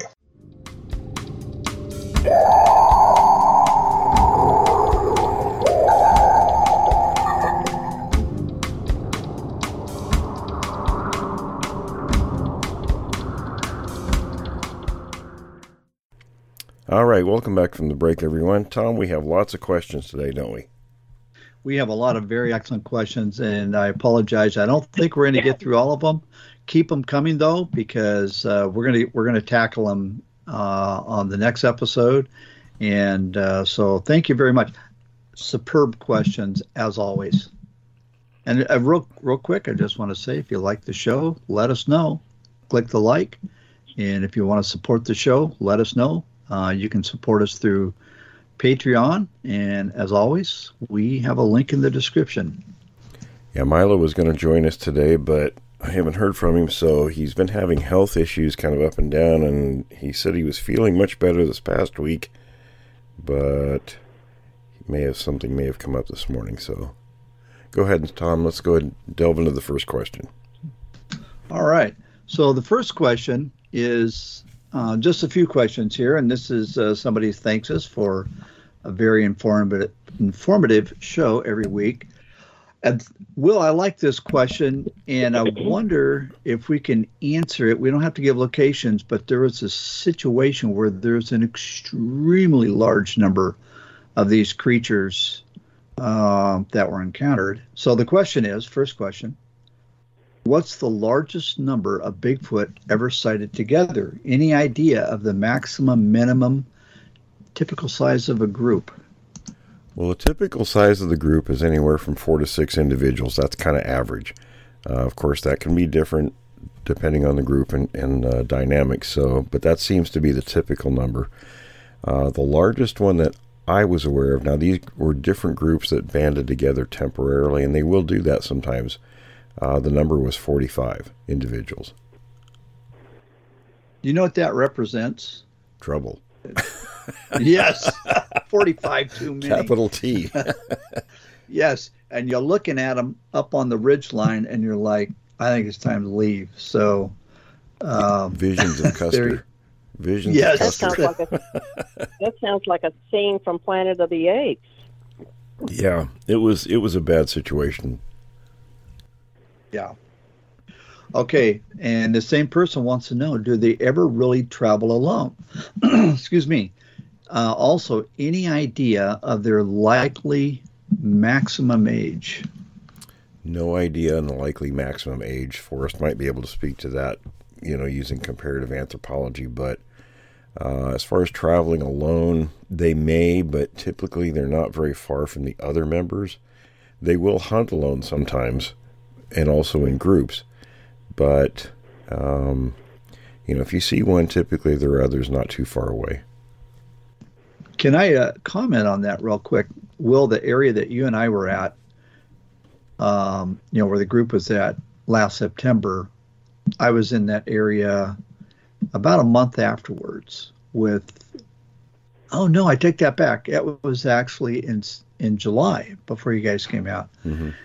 We had found the footprint of that little juvenile. Right. And as we are looking at it, uh, a friend of mine, Kurt, and I, we heard screams off in the distance, two of them. From so from from our vantage point, they would be separated by about 60 degrees, probably 400 yards, maybe maybe more, um, and a lot of screaming going on. So we decided to get in the truck and leave, and and I had a audio recorder, and it picked up like as the truck was driving off one of them walked over and I think it inspected the uh, recorder that we had placed out there. So you never know. They can be right next to you and you don't know it. If I were to hazard a guess, I would say the screaming was, you know, the sentry or sentries announcing your presence. Could be, yeah. I don't know, Forrest. What do you think? Yeah, I think you're probably correct. You know, and I think they probably use whistles and stuff uh, uh, too as a, a means to alert. You know, like that what happened with Chuck the other uh, that night out there on the uh, all when he went out to check that all platform. Uh, I think that uh, whistling uh, can alert them to uh, to the presence of humans or, or pr- other predators. Or, you know, so I think they use different sounds for. Um, different types of alerts and uh, communication. Right, right. What are your thoughts about um, maximum age span? Well, you know, the maximum age on uh, gorillas and uh, chimpanzees is usually 60, uh, uh 40 to 60. Let me let me put it that way because uh, in the the most generally it's in the lower range. Uh, you do have, and I'm um, like uh, Koko the gorilla, the one that was so um, predominant in the uh, news for so long with the sign language and such. She lived to be 46. Uh, she actually had a another male gorilla that uh, had learned sign uh, sign language too, uh, as well, and uh, he didn't even make it that long. Um, they have, and I may I, I'm I'm just trying to remember through my memory here that I think they have a 60 year old gorilla somewhere in a zoo. The likelihood that they would actually live that long in the wild, uh, I think that probably the lower median uh, grouping would be more the average on wild gorillas and chimpanzees as well. The actually the age on uh, chimpanzees and gorillas is about the same as far as the the limit. So I'm going to say the the 60s would be, be the upper upper limit, and then uh, but 40 to 50 is probably more the the median range. Let me ask you a question, and this is uh, in accordance with a couple of listeners who've made comments about you know we talk about chimps and gorillas, and they and they think, well, what's that got to do with Bigfoot? Um, what's your take on that? Why would we talk about chimps and gorillas? Well, first off, look at them. I mean, what you get as uh, people, uh, their descriptions of Bigfoot, what do they look like? They look less human and more like a gorilla or a chimpanzee. Uh, yes, they share some traits with us, and just like chimps and gorillas, they probably act uh, a whole lot like humans. Um, I mean, you can watch chimpanzees, you can watch gorillas, and you just see human traits and all of them. First off, we're all primates, so therefore we're going to share traits, even down into your lower order of monkeys and uh, uh, simians. They're all going to share certain traits with us. And but I mean, when you look at a Bigfoot and look at the descriptions of Bigfoot, what is the first thing that comes to your mind? Gorilla. Mm-hmm. You know, so um, I mean, you're going to have to make comparisons there because that's the that's where you that's a good it's a good starting point let's say that yeah in the absence of direct observation we have to make assertions based on what other primates that are similar would do correct correct and and i don't know any of us that have got one hiding in, that we've got hidden in our basement so uh and uh, I'm not volunteering for that job. I don't so, think I'd want um, one there either. big stinky big poop not a good thing. I mean yeah. you you need one of those snow shovels you know to clean up after them okay that went off track a bit. Tom what's the next question? All right. Yeah you get uh, visions of uh, harry and henderson's there um, destroying the inside of the house. Okay right. this is a same person and again just a very good question I think this is why so few Bigfoots are recovered, discovered, even when accidents do occur. Uh, even if they make a mistake, others are nearby to quickly remove the body or offer help. Uh, is that a good assessment? Do we agree with that? And I'd have to say, yeah. Yeah, I would think so. They yeah. poof, they're gone. We have well, uh, we have some good. Go ahead for it. No, I was just saying, uh, Hanobi, Hanobi uh, I always get, uh, I don't ever correctly say that, but uh, uh, in Oklahoma, they do have an account. Whether it be true or not, I don't know. Uh, wasn't there, um, but it has been a long-standing uh, story that uh, these two brothers actually they were being harassed by a group of Bigfoot. They actually shot one during the evening time or early morning, and uh, but it was dark when they shot it and um, that they had planned on loading it up and taking this, uh, you know, out to, you know, display to the world, you know. And at some point in time, the other uh, troop members came in and removed it. So we have, you know, continual stories about uh, Bigfoot removing the bodies. Yeah, yeah it's, there, it's, there, there are actually stories I'm familiar with too. One of them was um, you know, were a group of these creatures, I don't know, four, five, six of them were around a dead one that was they had laid on a boulder. So I don't know if they were doing some kind of a primitive, you know, funeral, for lack of a better term. But uh, this was a, you know, and again, I don't know the veracity of the story, but that's the story. Hmm. All right, so that's uh, that's uh, We've known about this. It's pretty interesting behavior. Okay, uh, same guy, or I, I don't know if it's a guy or gal. This is Seville. Are there really, or are there any really outstanding videos or photos of Bigfoot that we've seen that would support their existence to a skeptic, either public ones or maybe a private video you've seen? And Will, I know the answer, but I want to ask you. yes, there is. Yes, plenty.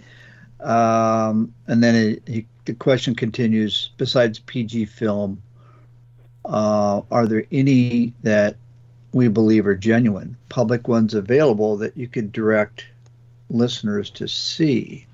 Well, I put one of them on my the last book that I published, Bigfoot Evidence. So if you want to take a look at that, it's on the cover, and then there's some enlarged pictures in the interior.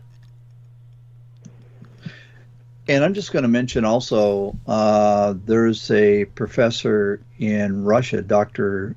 Igor Burtsev, and um, he has a video that was given to him that I thought, you know, just personally, I thought the whole thing, the evidence taken in totality looked like they some kids had certainly filmed one of these things, and and they had the correct response, clear across the other side of the globe it scared the heck out of them. So you know, that's you know typically when people if they do get pictures of some kind of these things, they're not running to YouTube or someplace any social platform to wave the red flag and say, "Look here, what I've got." Uh, the typical response, I mean, and I mean like high ninety percentage, um, is they don't they don't want to talk about it. They don't want to show people. Oftentimes, these pictures or films sit around for decades because they're they don't want to go out with this stuff. It's not their intention to get attention from it. Yeah, yeah, good point. Okay, next question is Are Bigfoot confined to well defined territorial ranges or do they drift? Would roaming bring them into conflict conflict with other Bigfoot groups, or are they so spread out that multiple groups in a territory could go undetected for a long time? Well, they they have large ranges. They are well defined, and uh, but the ranges do overlap. I don't know if well, okay. you might you want to speak on that too. You know, I'm sure other other primates, higher primates, have ranges also, and and the core ranges. Uh, well, I, I think that probably all of the above are true. There's probably some in locations that they probably are isolated and probably ne- may never overlap with other groups and uh, you know the females and males leave and come and go and all that sort of stuff but then you've got the groups that we know that do overlap and that is something that occurs in primates all the time. And there's uh, you know uh, they have to really in some respects because your females uh, uh, young females in a group when they come of breeding age and then the males uh, when they become uh, of breeding age they usually, most generally, leave the troop, and uh, the young males oftentimes will form their own troops, and and then they'll go and hang around the edges of a uh, non-related troop, and in hopes of you know finding females, and um, the uh, the sexual urge and the breeding urge is uh, you know quite dominant, sometimes even over the the the feeding habits of these animals. So, and of course, they're going to follow territory that uh, where they can find uh, food and forage, and and then it's going to overlap, and then you're going to end up with wars, and they have that happening in Africa right now, and even wars between uh, gorillas and wars and uh, with ch- with chimpanzees, and then uh, the chimpanzees seem to be warring amongst them, themselves. Uh, the only thing I've never heard of is gorillas uh, getting into uh, disagreements between, um, you know, different groups.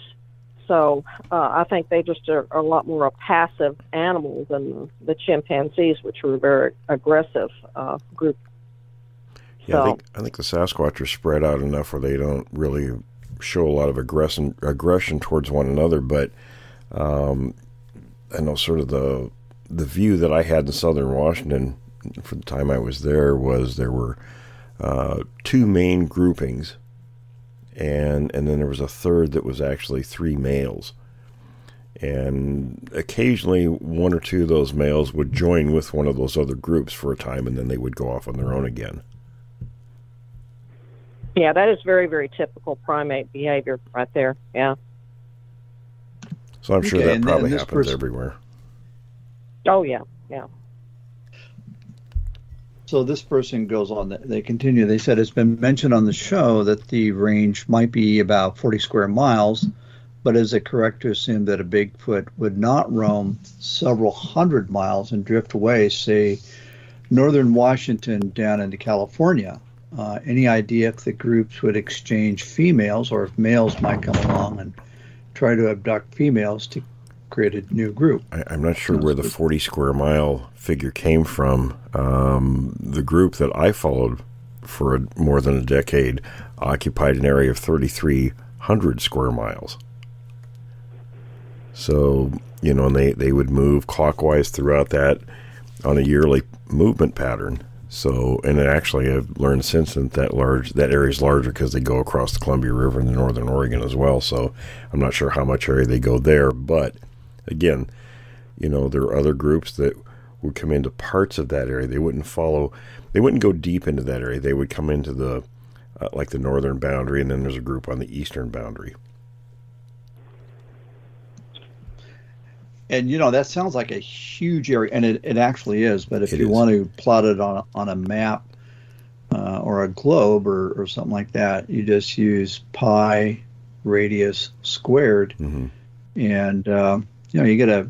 It's because you know when you say how many how many square miles did you say it was? Will It's 30, 3,300 miles, so I thought thirty three hundred miles. So, approximately. yeah.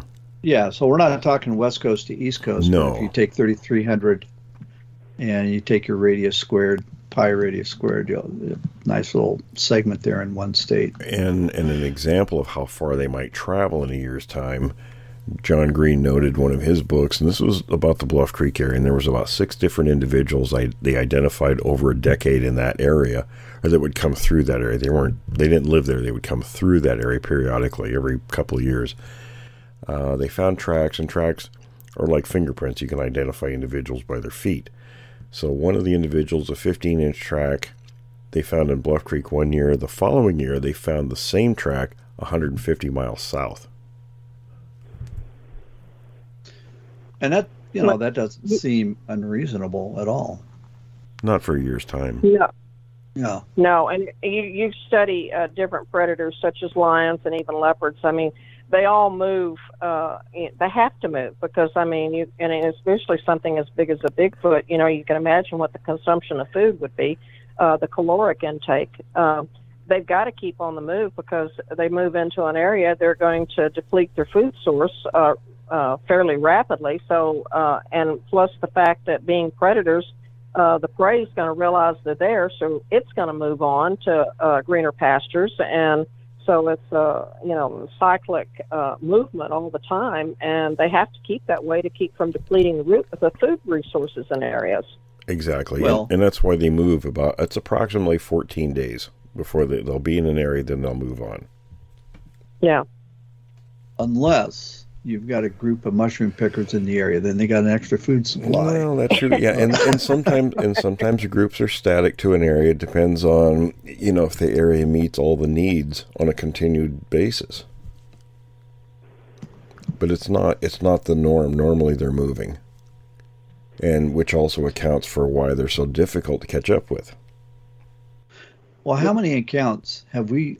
I mean, we just have uh, credible account after credible account where people live in an area and they say, you know, they came in, we saw them for a while, and then they left, and we didn't see them for a year or two, and then And then the They're same, back The same time period, roughly. It's roughly the same thirty day frame.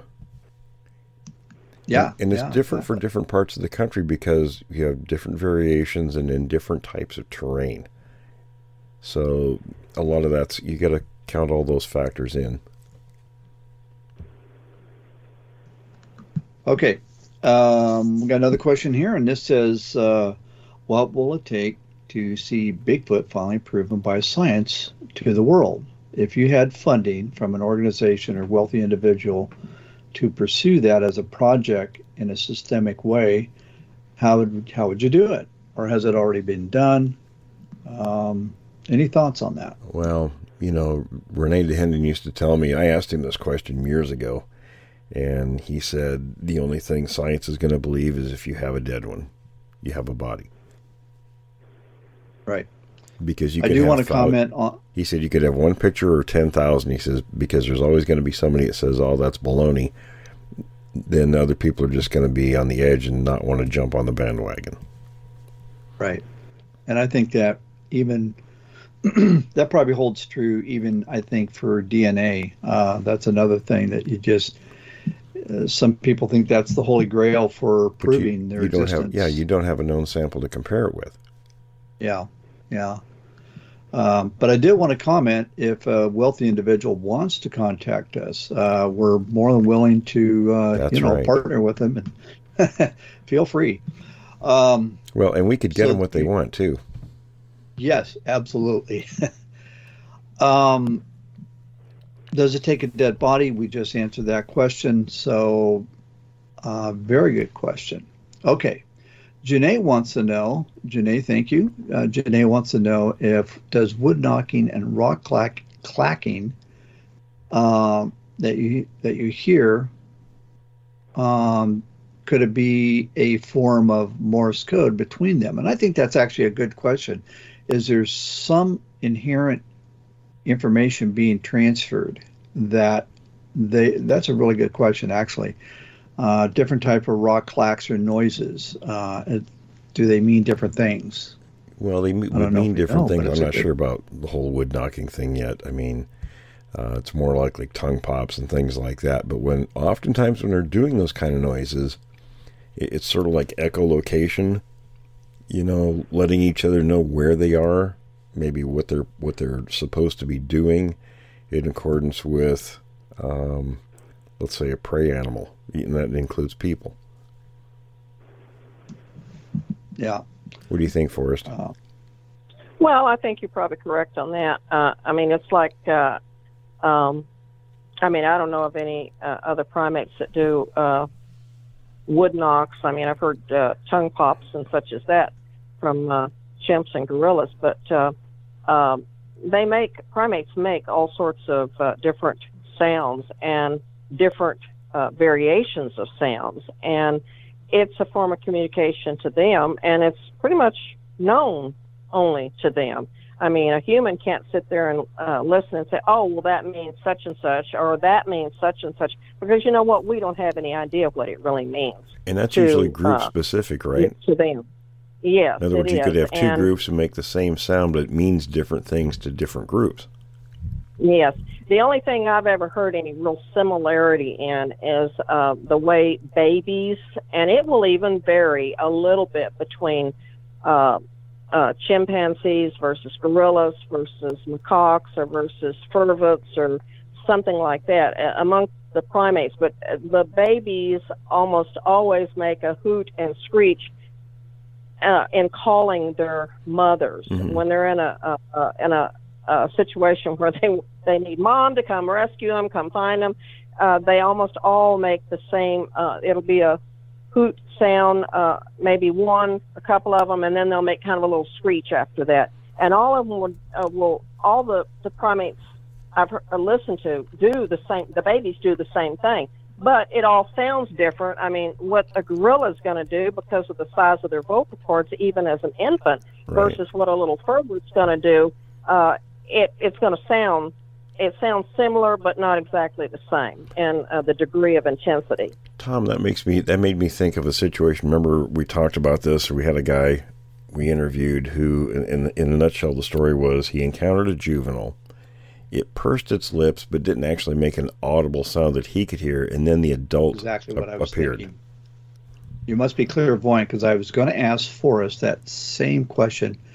Are you, Forrest, are you aware of any primates that have made inaudible sounds, like a high pitch or, or a inaudible, either above or below the audible range of a sound that Human would, range. yeah, the Well, human it'd be- range, right? You're talking about audible to humans. Uh, Yeah, uh, I ha- I haven't been present, and I, I've never seen anything uh, in film footage that uh, looked like that. But to say that it doesn't happen, uh, I can't do that. I mean, I'd be uh, that just would be incorrect because you know what? There's a lot of things that uh, uh, happens out there that you know we humans aren't privy to.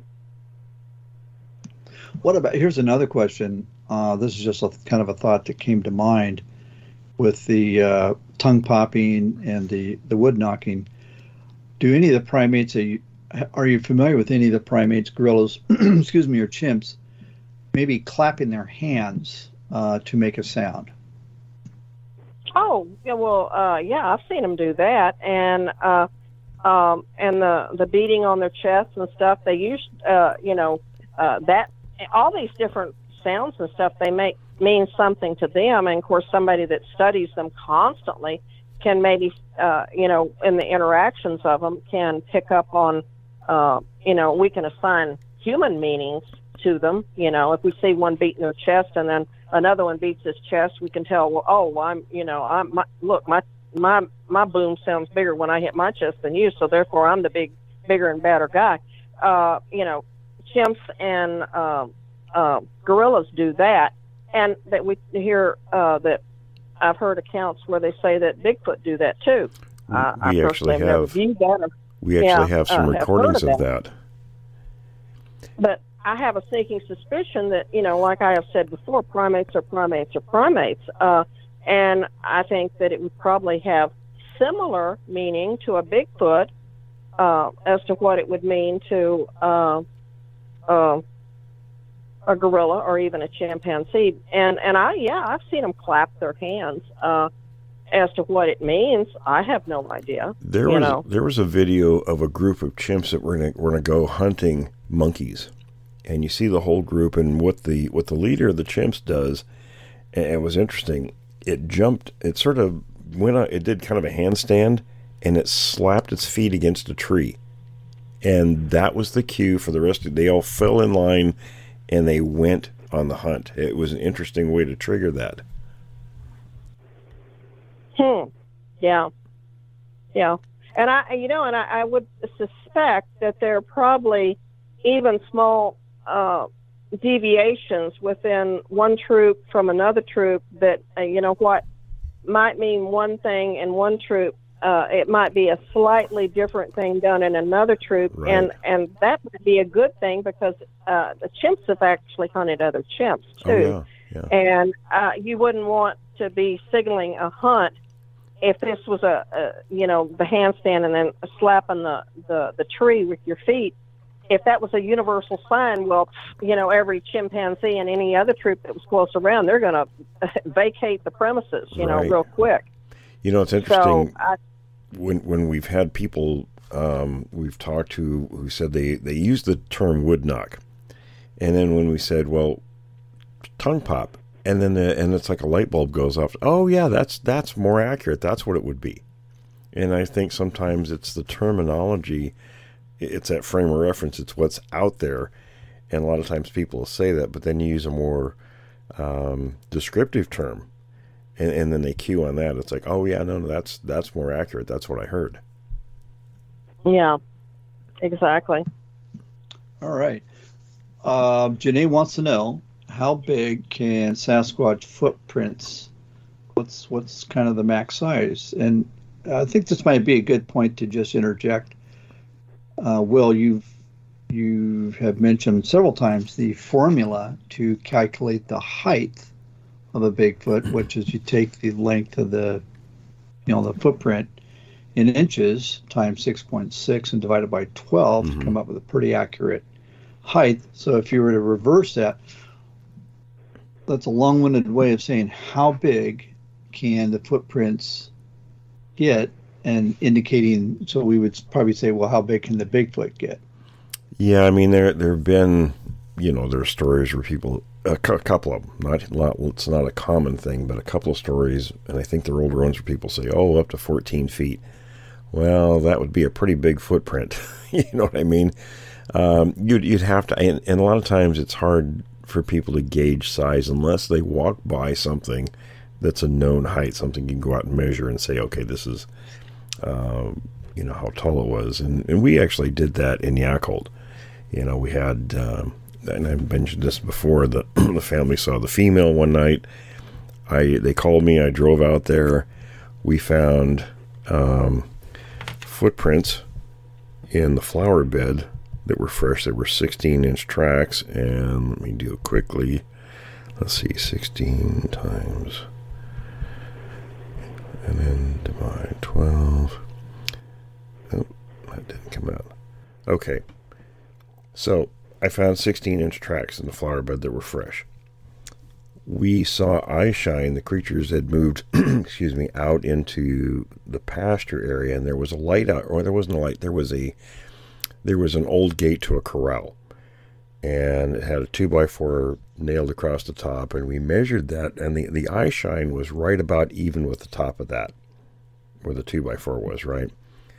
We measured it the next day. It was eight feet exactly. So the 16 inch prints, when you calculate, you know, based on that formula uh, John Napier came up with, it comes out eight feet eight inches. So we knew that was 16 inch track is an eight, little over an eight foot, eight, eight and a half foot creature. So in that case, it, it proved out to be very accurate. Overall height, I think, unless you've got something, fi- a fixed object like that, you can actually measure. Uh, it's very difficult. I mean, it's like weight you know, unless you're really familiar with what things weigh, um, it's pretty difficult to gauge that. But I think, uh, you know, the largest tracks, largest credible tracks that I've known would have been up to about 20, maybe 21 inches, but that's that's going to be really unusual. Typically, the adult tracks range anywhere from 13 up to 17 inches track, long.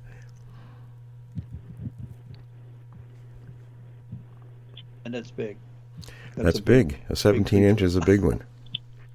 yeah. I've seen 18 inch tracks. That's uh, that comes out a little over nine feet, uh, nine and a half feet, I think. Yeah, you think about it, and the the American standard for uh, the American Bureau of Standards for your average house ceiling height is seven and a half feet. So that's always a good gauge. You think, well, if something stood in my house that its head went to the ceiling, and then you can add uh, additional 12 inches onto that for whatever size. You can kind of get a good idea of just how big that thing is. Yeah. So add a foot onto that, and you got eight and a half feet, two feet. You know, an eight an 18 inch track gives you 9.9 feet, and I and personally I think that's probably the upper limit for the average. And that's plenty big. That's plenty big. that provides for a hole in the ceiling. yes, it does. Okay, uh, Will, it's been indicated that Bigfoot are more active in late summer and fall. Mm-hmm. And what are they doing during that? What more are they doing doing during that period? Is it moving around hunting for meat versus vegetation? Uh, why would they be more active in you know late late summer and autumn. They're probably and fattening I, up for winter. Yeah, good point. And because it is, I, I got to tell you, I mean, that's so many of the encounters and the sounds are just speaking from personal experience has been late summer, uh, autumn. Well, when you think about winter and spring, especially in the Pacific Northwest, now the rest of the country may be different, but that's the area that I'm more familiar with. Um, you know, food's a little leaner. It's easier to see them because a lot of leaves are off the trees unless you're, you know, in, in a uh, where there's you know Doug fir and those kind of trees. But um, they're probably you know playing catch up food wise, you know, from the from a winter and spring during the summer and fall, and then and then of course things like salmon are running in the fall, uh, late summer, early fall. So you know the food sources are or during that time period, the heavier food sources. You know, it always makes me think of that story in one of your books, the Union Creek event, mm-hmm. where a bunch of these things came after a, a, father and son, and they were lean. They were they skinny. Were, they were tall. Yeah, they were skinny, and they wanted to remediate that situation quickly the, with. Uh, yeah, the group of twenty plus was coming after these guys. They were no bones about that. Yeah. No pun intended, but um, yeah. um, okay, so this person wants to know: uh, Do you think they hibernate in winter? No. Okay. Hmm. There's no known primates that do that. Right.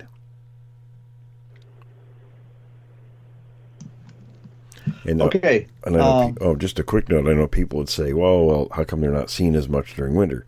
They move up higher in the winter. the new, yeah. If and here's the thing: if they move to a higher elevation where it's snowy, You're not going to see. there's, yeah, there's two things that are required for Bigfoot sighting. That's the sighter and the sightee. So Well, and usually with that kind of snow and everything, you just you know humans aren't going to have the accessibility to where they are. right, and if they are, they're usually on snowmobiles making a racket, and yeah, well, so there you go. Although, Will, you have an excellent set of footprints of your friend who now wasn't heavy snow; it, it had just begun to snow. Of one of these things crossing the road up in Washington State, Mhm. I like that. Those are just awesome. Yeah, love to run fresh, across that sometime. snow, or maybe maybe half an inch deep. Creature, Yeah. creature walked directly across the highway. Tracks were probably, you know, five feet or so apart. Right? Not something a person's going to do. No, no, not at all. And I have seen half inch of snow or less on the highway, and we followed mountain lion tracks literally for miles. Oh, and Oh, every yeah. once in a while, it would veer off the road. And the only thing we could think was a car came up, so the thing ditched into the bush for a while, and then came back on.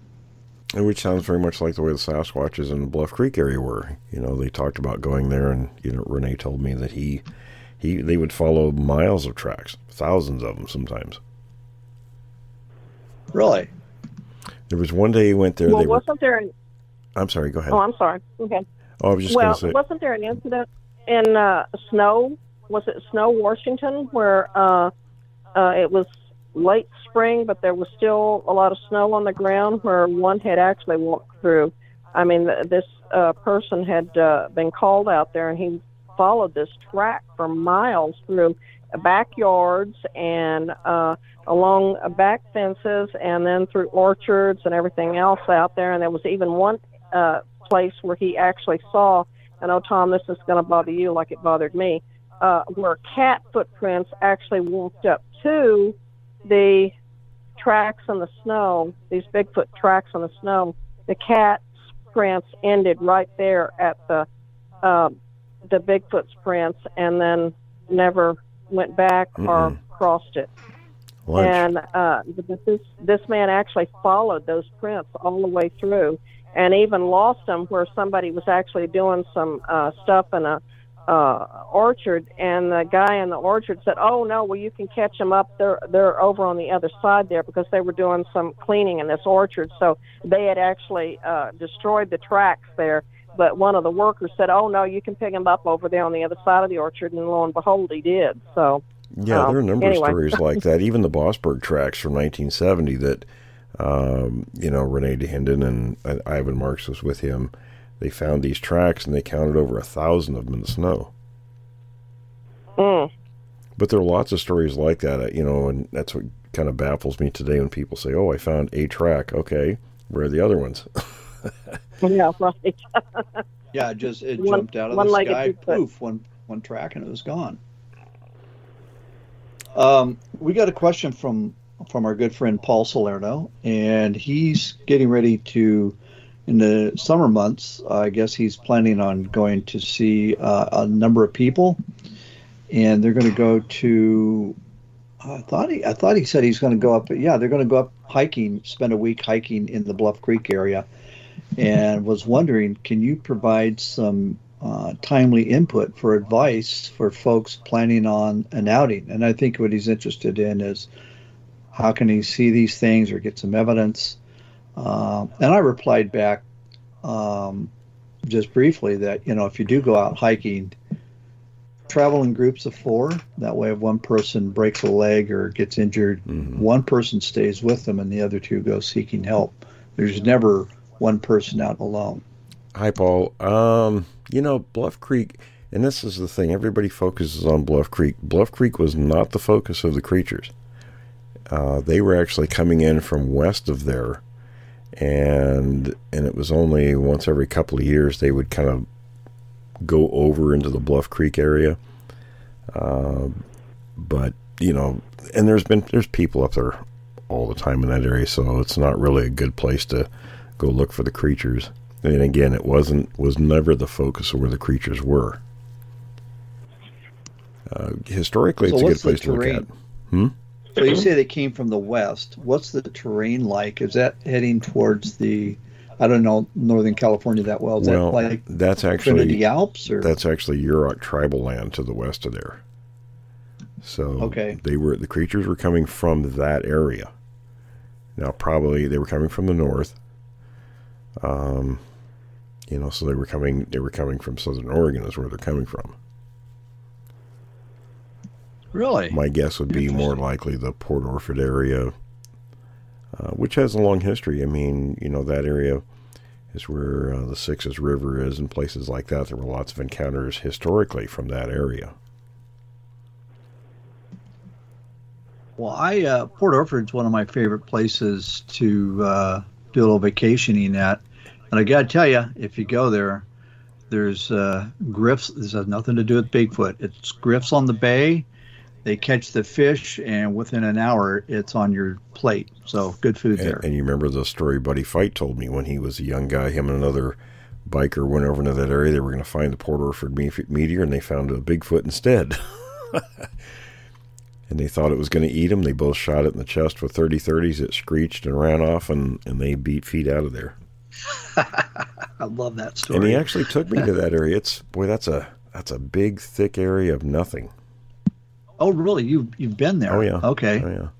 Yeah, Port Orford is a tiny little town. You can throw rocks from one end to the other. And as soon as you go east, you know, into the, I guess that'd be the Siskiyous or the Coast Range, you're right. Yeah. It's And- absolute wilderness. And, and we didn't actually go to the town. We drove cross country into the area where he had that encounter. Interesting. Well, now I got something to do next time I go down there. and it's good for whale watching too. It's got a huge, huge bay. And anyway, all right, enough of that. Um, Danny wants to know, and I, I, I think it's a yes, but he wants to know: Do the creatures have a complex, like a spoken language? And we hear that, you know, where you get the samurai chatter, and it sounds like they you know, we've had people that have witnessed groups of these in, um, you know, with binos and watched them use hand signals Well, okay. as well as vocal signals. people people throw around the term language. They use a lot. People do thing a lot of things very loosely today. First of all, you have to go you have to go into what the definition of language is and all the particulars that make a language. Now they communicate and they have different ways to communicate, but is that a you know bona fide language or not? Communication, yes. Language unknown.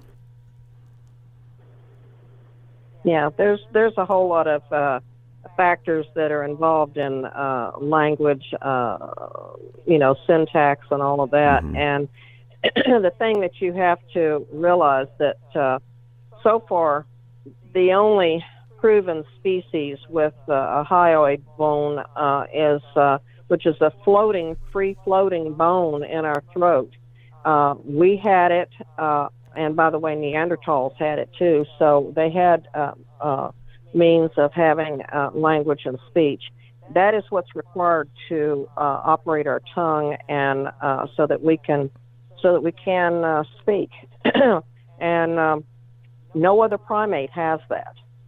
And so that hyoid bone in our throat, it, it sits underneath our mandible, and uh, um, you. Uh, you know, you always hear about. Uh, unfortunately, I hate to, to even bring this up, but when people uh, a lot of times are strangled, hmm that's one of the things that breaks immediately. And at that point, uh, the the victim can't. They can no longer speak, but they can, they might screech, but they can't speak. Uh, but uh, Neanderthals had it, and uh, uh, so do all humans. So uh, unless we find a Bigfoot, put them on the slab, and then uh, their a necropsy uh, is done on them, there's no way of knowing that they, um, you know, have that, and that's what would be necessary first off to even have uh, to produce speech. Now, just like all primates, they make all sorts of chatters, chitters, and hmm and sounds, and, it all has meaning to them. Um, a lot of they use a lot of uh, hand movements and stuff that have meaning to Mhm. them. Um, and the one thing that they, uh, I I will interject this, that when they were uh, working with Koko and taught her sign language, they suddenly realized uh, that primates use sign language, but it's their own sign language. It only has meaning to them. Right. So, uh, and they all all use it, and it's all different for every different type of species of monkeys and apes. So, um, you know, they have their own form of communication. I wouldn't necessarily say that it's a language because it doesn't exhibit a syntax of language. Right. I mean, people make a lot of assumptions. They use they use labels loosely with this topic, and you really can't do that. You have to be, you know, be more careful in what you're labeling something. Like you said, there's there's a lot a lot of noises, wide variety of noises they make, things that they understand. Is that a language, quote unquote? Probably not. All right. Well, listen, we have a lot of excellent questions, but we're going to bring those up for the next show, next episode, and uh, stand by for the next segment. All right.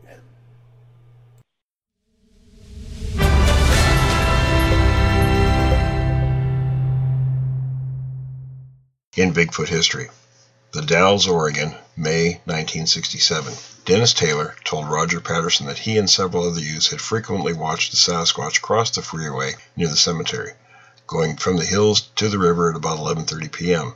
and back up about 4 a.m. Sometimes there was more than one. They several times shot at these creatures with various weapons, and once one was knocked down with buckshot at close range, but leapt up and ran through a barbed wire fence, taking out three posts. They said the creature usually seen was nine feet tall and must have weighed half a ton. Its eyes glowed red.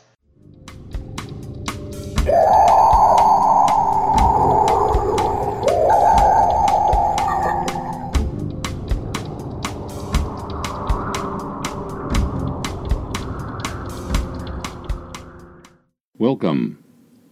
This collection of three stories is being brought to you by William Jevning is being narrated by Jim Sower.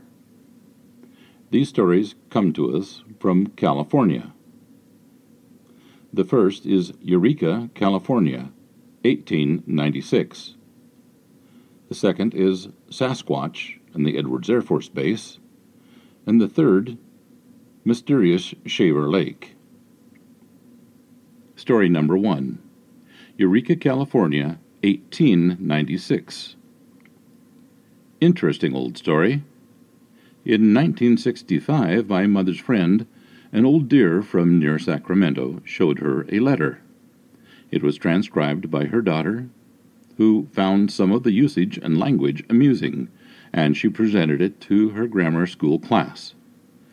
No one knows where the original is. It was found pressed into the pages of an old dictionary, but has since been lost or misplaced. Enjoy it. If you use it in your publication, please just refer to me as Jack. I enjoy the fruits of your research and wish you many, many years of success in your endeavor. Regards, Jack, Lakota Sioux, Guide, Outfitter, Guide in our Great Northwest. A few weeks back, my friend Jake McCoy and I were in witness to the following of accounts. We were well spent after an uncommon day of awful heat cutting timber.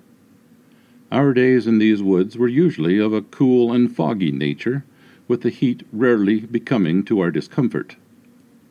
After our supper, Jake and I were of a mind to sit by the creek. With the next day being Sunday, we were able to enjoy an evening of our own doings. We were smoking and having coffee when we smelt something like a dead animal left to rot in the heat.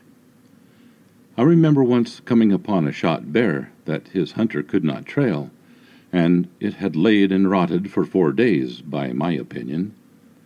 It gave an awful stench which would give many a disagreeable stomach. This scent was in similarity to that. We saw nothing out of the expected, but could hear a rustling in the brush just across the creek. Being August, the creek was not more than four or five goodly strides from this bank across. A man could start to a run and jump fully across it if he were determined of doing so. We saw a large man coming through the trees, and Jake stood up and asked what in creation it was. As I had just been looking towards the sun, my eyes did not give a clear viewing of what it was. I rubbed my eyes to have a look, and I was not in knowledge of what I saw. It appeared to be a bear at first, but we had not seen any bears in this area, and it walked as a man would on its two legs. If it was a man, he was covered with a dark hair, and long like the mane of a horse, and it was dark brown in color. Jake yelled out, Who goes there? But this man beast did not make a response. It stopped in its tracks and looked at us from a distance of about seventy paces. We stood, but were froze as we wondered of the type of creature we were in witness to. After just a moment or two, it turned and walked back up the hill in great long strides and with unexpected ease and swiftness. We heard it climb up the hill, and then all was silent. We noticed it walk for twenty or so paces, all of them upright. It had arms like a man's, but of a much bigger size, and greater length than a man's, it must have been of great strength, as we determined it to be greater in height than seven feet. We said nothing to our supervisors, as loafing and insubordination would get you off and looking for employment in other parts. Too many men wanted too little work. So, saying anything that would attract attention to yourself in a manner not deemed proper was not born of a good idea. However, an Indian named Joe, who frequented our camp to vend his wares, had told of a mountain giant uncommon to these woods. I explained what we saw, and he said his people often saw these giants. However, he said that most would see them in late night or darkness. The giants did not care to be seen and were quiet and careful to be hidden. Joe said that he could find tracks all along the creeks and rivers of a morning. I swear the events written here is the truth and happened with us being of a sound mind and in sobriety. L. T. Mills, 19 August of 1896, Eureka, California, as dictated to L. B. Small, clerk. This ends the reading of the first story. This next story is entitled Sasquatch and the Edwards Air Force Base Surveillance, written by Doug Trapp. The sun dropped quickly behind the desert rock piles, revealing a deep red glow to the western sky, as Corey Rudolph and I made camp at the east end of Avenue J in Palmdale one spring night in 1977. We had been visiting the area as often as possible in response to several credible Bigfoot reports in this California desert. To the east was nothing but dark black sky with thousands of stars and periodic meteors whizzing by. Our objective was twofold one, to observe all we could during the night, and two, to get away from the Los Angeles rat race. We had been driving through the areas north of the mountains, separating the Los Angeles area from the desert, in search of clues and people to interview who claimed to have encountered the desert Sasquatch. Through the next three years, Corey and I, and sometimes myself with my faithful red tailed hawk, Nixon, we gathered as much information on desert Sasquatch activity as we could. In many cases, the witnesses told very similar tales of large, hair covered, man like apes observed crossing the highway or looking in their windows at their homes, usually after midnight. Through these witnesses, we slowly became aware that the military, just north of Lancaster, California, at Edwards Air Force Base, had been witness to these desert man beasts for several years. We finally made contact with three different military security officers all of which did not know of the others, who provided us with information relating to what the Air Force knew about these animals. Before I continue with this, I must inform the reader that these three men were willing to discuss this with us only because we promised to never reveal their names or ranks, and if we did, they would deny everything. Because I believe in keeping promises, I will comply with their request, but will refer to them only by rank since I do not believe that their status at the time would indicate or reveal their true identity, thereby keeping my promise. I will also add that I have spoken to five additional ex military officers who were once stationed at Edwards Air Force Base, and they all claim that what the first three revealed was accurate, and that not much has changed there since the 1970s. The first I interviewed was a lieutenant in charge of security in the sector of Edwards Air Force Base near Rogers Dry Lake. He was primarily responsible for supervising the surveillance activity from sunset to sundown from 1972 to 1975, when he was then transferred to Germany, then retired. This gentleman explained to me that the base security was primarily involved with monitoring for unauthorized entry to the base by curious seekers. The base was highly involved with classified secret aircraft testing at the time, and there were many curious people trying to take photos or just see these things. In addition, the base had a very high level of UFO activity, or as he put it, alien spacecraft. In fact, he made it clear that these craft were not from Earth, and that the Air Force knew very little about them. When any unauthorized people or alien aircraft entered his perimeter, he was to report it to the higher command and observe. All of his personnel had top security clearance and were to discuss nothing of what they saw. He further described some of these craft to me, but I was not very interested at the time. While they were conducting surveillance one night, always using starlight scopes and motion detectors spread throughout the base, one of the guards reported an infiltration in his perimeter. When asked for details, the guard described a very tall man, but not really a man. Perplexed by such a report, he decided to drive to the location and talk to the guard, perhaps thinking the man had lost his marbles. When he arrived, a wide eyed guard met him and repeated his story. The lieutenant began to scan the desert for the intruder and soon spied him, or it. Through the starlight scope, he could clearly see that this was not a man. It was a very tall, hair covered, ape like man walking through the desert. He said the animal appeared to be looking at the desert floor in search of something. The animal was about 500 yards distant, but the scope was very powerful and tripod mounted, so it could be observed clearly. Both men continued to observe the animal as it wandered around almost aimlessly. He then reported to his superiors of the activity and was told to keep the animal in sight. This was no problem as the animal remained in the area. About five minutes later, a helicopter was heard approaching the area. Then it was seen coming in fast from the east. They continued to observe the animal, which continued its activity. The helicopter came in over a rock pile, then the animal spooked.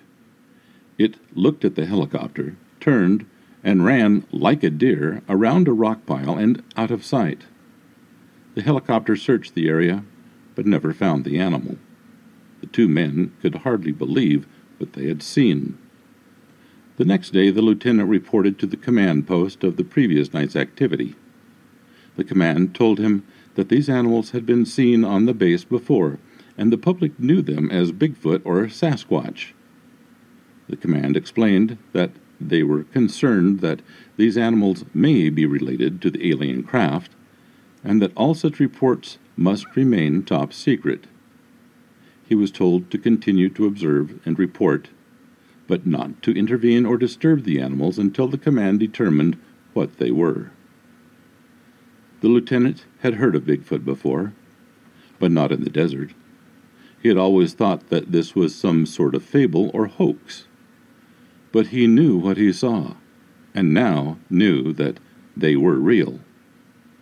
Through the following years, he and his crew observed the Sasquatches on the base several times. By 1975, they had sophisticated equipment, including video surveillance cameras mounted in key areas. He then explained to me that they had videotaped these animals several times, but the tapes were classified and held under top security at all times.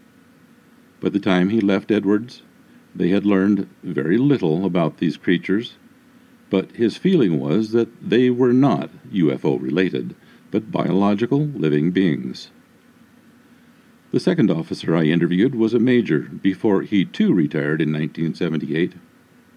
He had served at Edwards Air Force Base from 1970 through 1978 and was in charge of one of the command posts on the north end of the base. He too explained that they were primarily interested in UFOs and aliens. In fact, it was through his words that I first heard the term EBE, which is apparently the military term for aliens or extraterrestrial biological entities. It is only in recent years that this term has been coined in UFO books relating to the military UFO cover up. In any case, the major confirmed what the lieutenant had told me, but added that these creatures also found their way into the secret underground tunnels that run under Edwards. Although the use and existence of these tunnels was classified, he told me about them knowing that their importance was a moot subject to me. He said that they had surveillance cameras in the tunnels and had, in fact, videotaped the Sasquatches as they wandered through them. He said that they were not concerned with the Sasquatches on the base because they had learned that they were not related to EBE activity and that they were certain that they were simply undiscovered animals. When I asked why they had not captured or killed one in order to prove the existence to the world, he returned that they could not reveal anything that happened on the base. He said that if they were to admit that these creatures often wandered around on the base, the public would lose confidence in their ability to keep the base secure. This, in turn, would give people the idea that they could do the same. Since there was so much secret work continuing on the base, it was not in their interest to discuss the Sasquatches with the public. They wanted to keep people out, not encourage them to visit in search of Sasquatches. They already had enough problems with UFO seekers, or those wanting to get a peek at the secret aircraft. The third man was a security grunt that is, what he termed himself.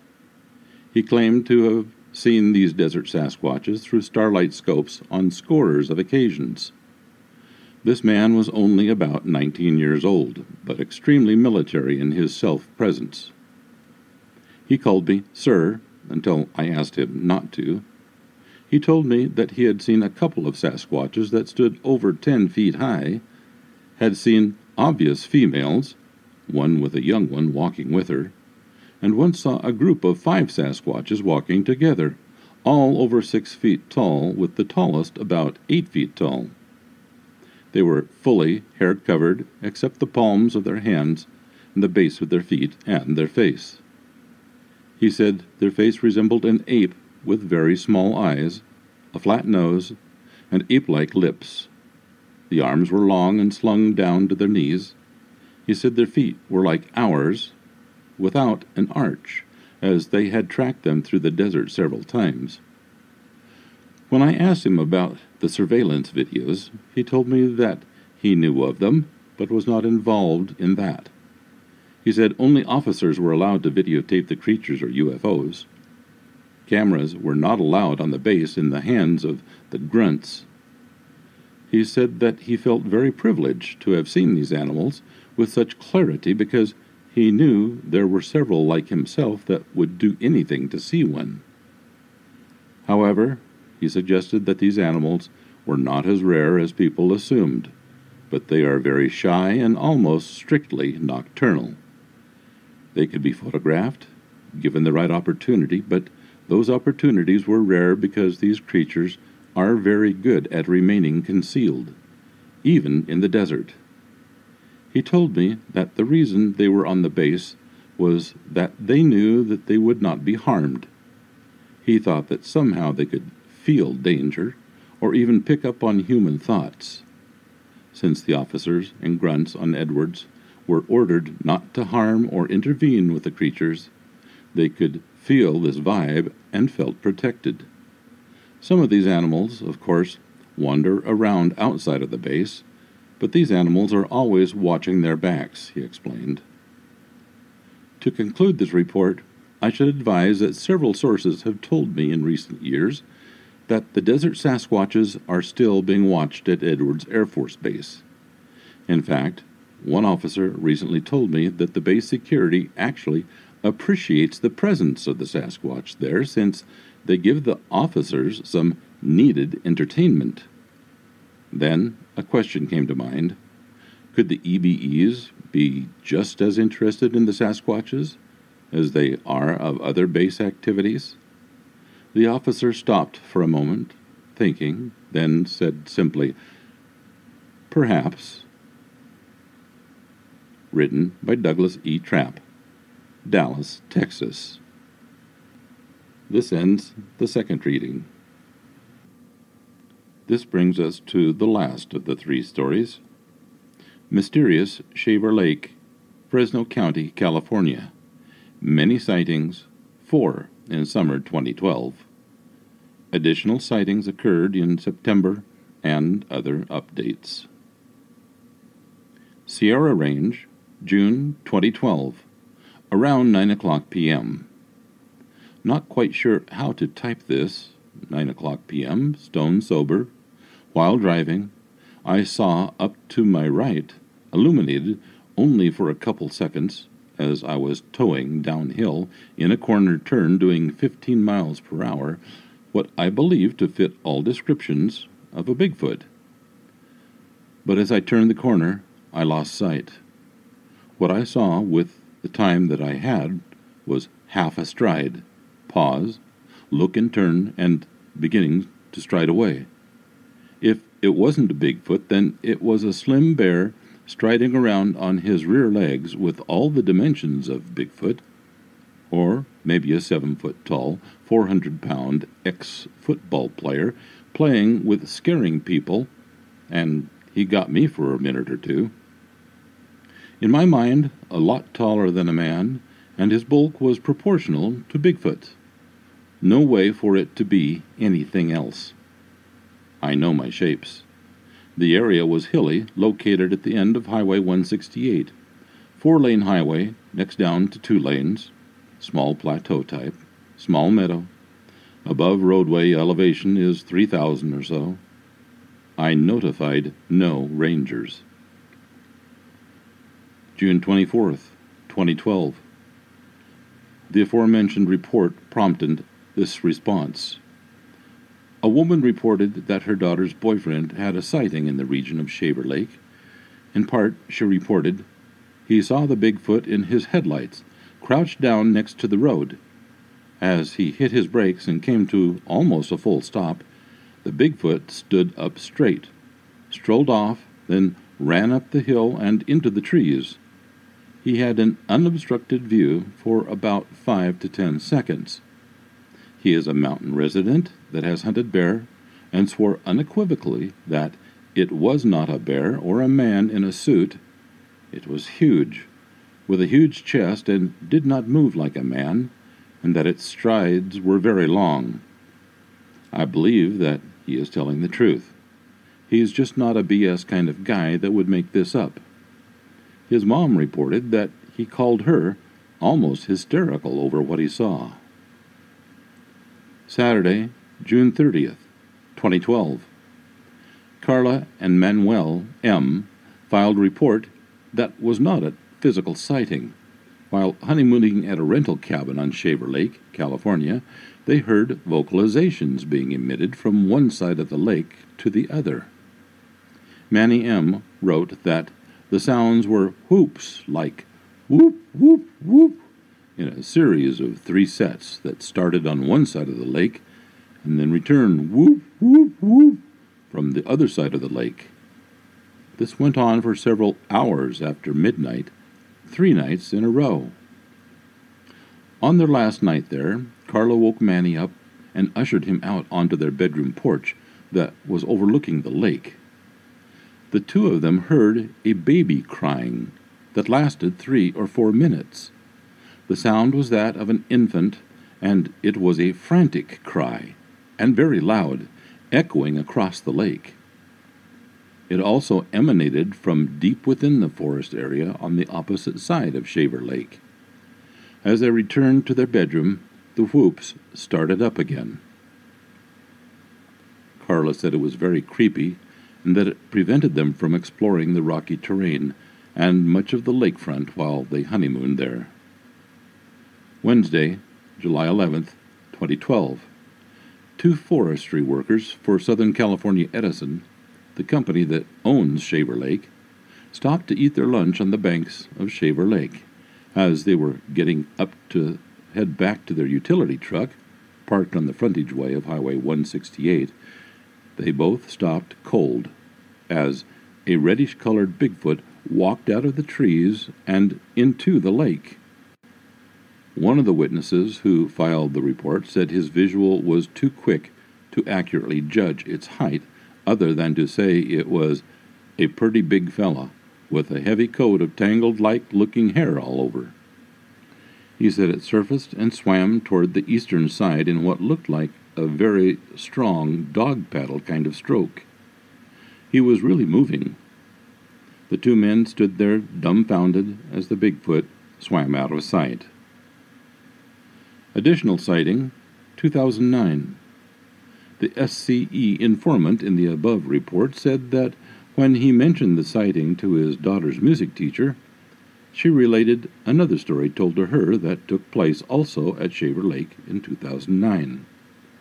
In any case, it was a second hand report that told of three campers who were driven out of their tents in the middle of the night by a screaming Mimi that unstaked their tents and attempted to drag them off tent and all, into the night somewhere. They fled for their lives and did report it to forestry the next day. It was also reported on the internet. Not sure where. The informant was asked if he knew what the forestry official did, and he said apparently nothing and indicated they were either mistaken or it was a bear. The music teacher had said, though, we know black bears do not behave that way, and we have no grizzlies in California. It leaves one to wonder what there is left in the forest that would rip up the tent stakes and heave tents with people inside around the campsite. Bears just don't behave that way. Of interest in that story was that the campers kept a high campfire going at night and that the fire did not deter the attack by the Sasquatches. The music teacher said there were two of them, maybe even a third, but nobody stuck around to find out. This isn't the first recording of a campsite attack. The other was in Colorado in the San Juan Mountains. But around Shaver Lake and nearby communities, everyone has a story to tell about Bigfoot. Shaver Lake history surrounding areas. The cast of Finding Bigfoot television series was in Shaver Lake in March of 2012, interviewing witnesses in a town hall meeting event. At that meeting, Ken Gentry said his group had a huge rock hurled at them from 300 feet away, on the top of a ridge, and saw it as it was launched. They were hiking near Three Rivers, not far from Shaver Lake area. It was a very large rock, one of the athletic guys on our crew, Billy, picked it up and tried to throw it, but he couldn't throw it even 25 feet. If I hadn't seen it with my own eyes, I would have had a hard time believing it actually happened, Gentry said. October 2012. Three middle aged men go missing near Shaver Lake region. A backpacker, his car was found near Shaver Lake, and a second hiker went missing in the general area of the Sierra National Park, where there were three or more separate Bigfoot sightings summer of 2012. Two hikers were found, but Larry Kahn, 53, is still missing. 11 6 12. Another sighting contains a lengthy bunch of extraneous information about the surroundings and little about three large cinnamon brown humanoid figures that moved through a stand of spruce trees. The nearest town? Shaver Lake. Shaver Lake Small Town Magazine filed this article, written by Jolene Polyak, in the summer, fall of 2012. Jolene attended the Shaver Lake Town Hall meeting. Southeast of Shaver Lake is great deer hunting, according to Bruce DeCova, 51, and his hunting partner, Samuel Broderick, 46, from out of state. It is an area south of Huntington Lake, just short of Dinky Creek, off to the eastern rim of Shaver Lake. In late 2009, the two men went looking for a prime place to set up for the hunting season. In the process, Broderick was taking an armload of firewood to the nearby fire pit when he noticed not one but two dark figures in the trees. He continued toward the fire ring, dumped the firewood, and put his hand on DeCova's shoulder, whispering to him not to be obvious but to look in that direction when he could.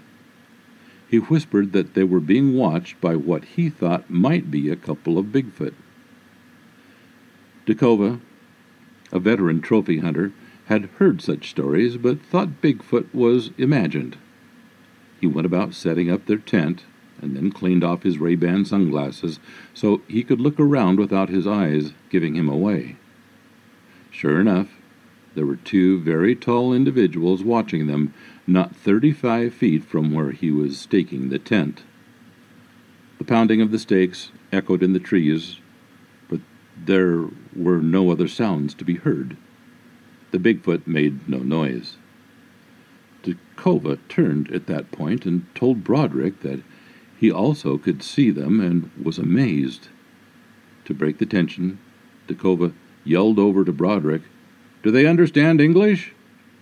Broderick broke into a nervous laughter like, and began nervously singing the state fight song. DeCova joined in as they edged toward the rifles laying on the ground. For his part, Broderick was admittedly nervous and hurriedly reached down to unzip the cover off his rifle and loaded it just in case the two creatures came into camp.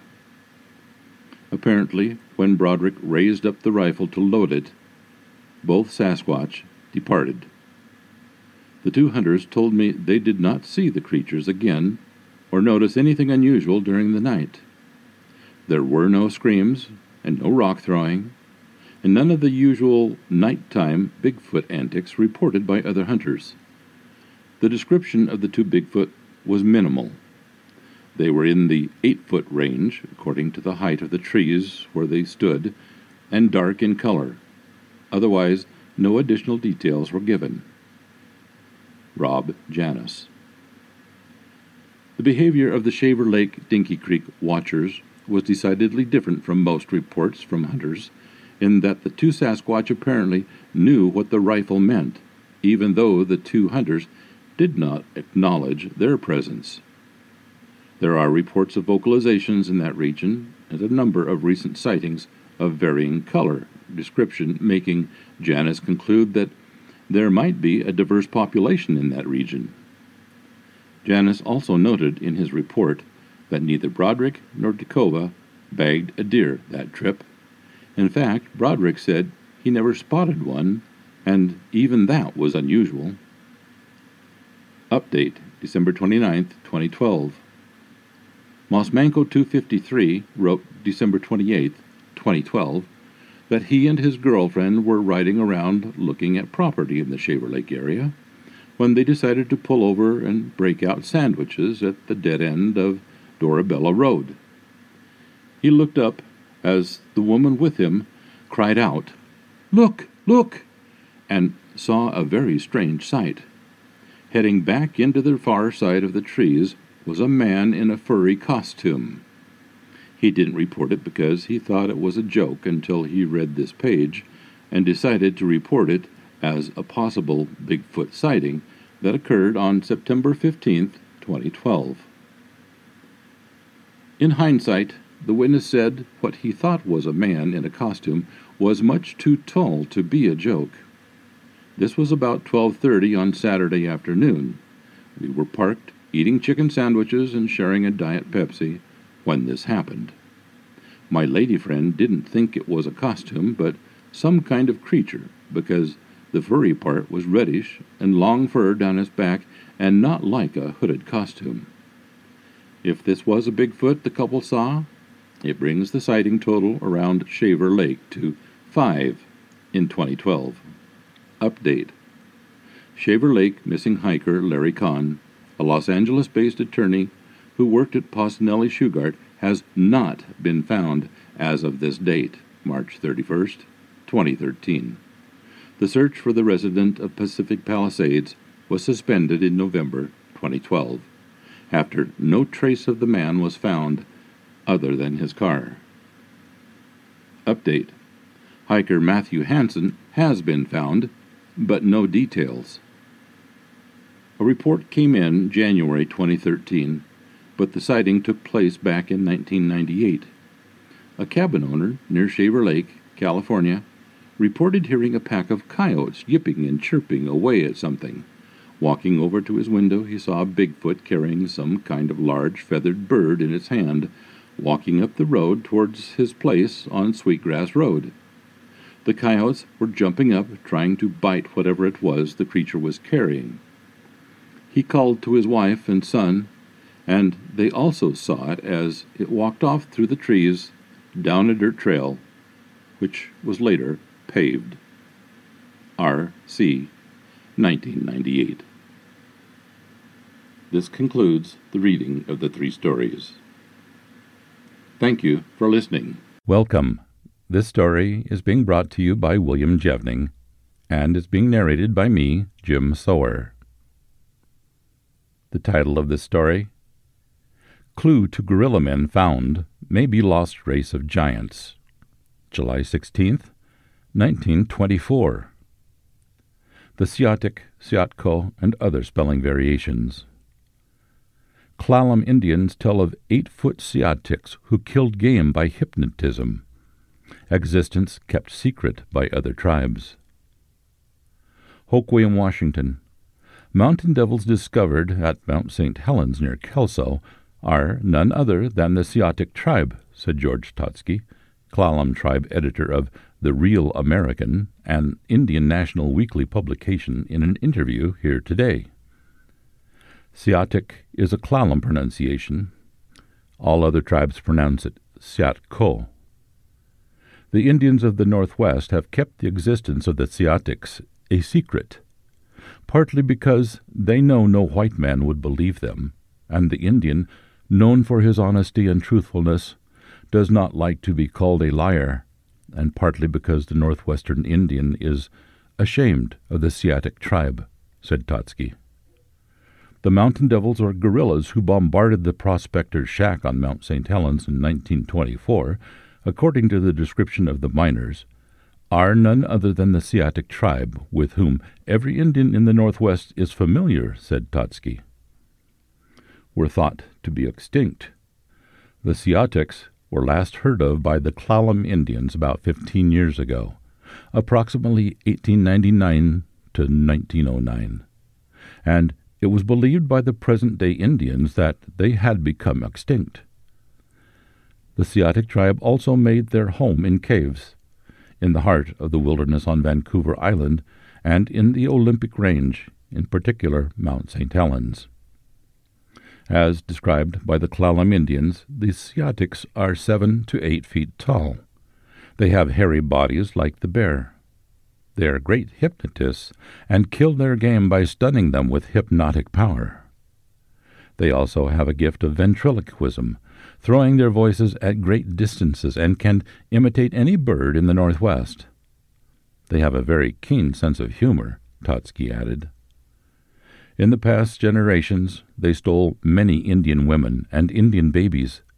They lived entirely in the mountain, coming down to the shores only when they wanted a change of diet. The Quinaults claimed that they generally came once a year to the Quinault River, about fall. The Clallams say they favored the river area near Brinnon on Hood Canal.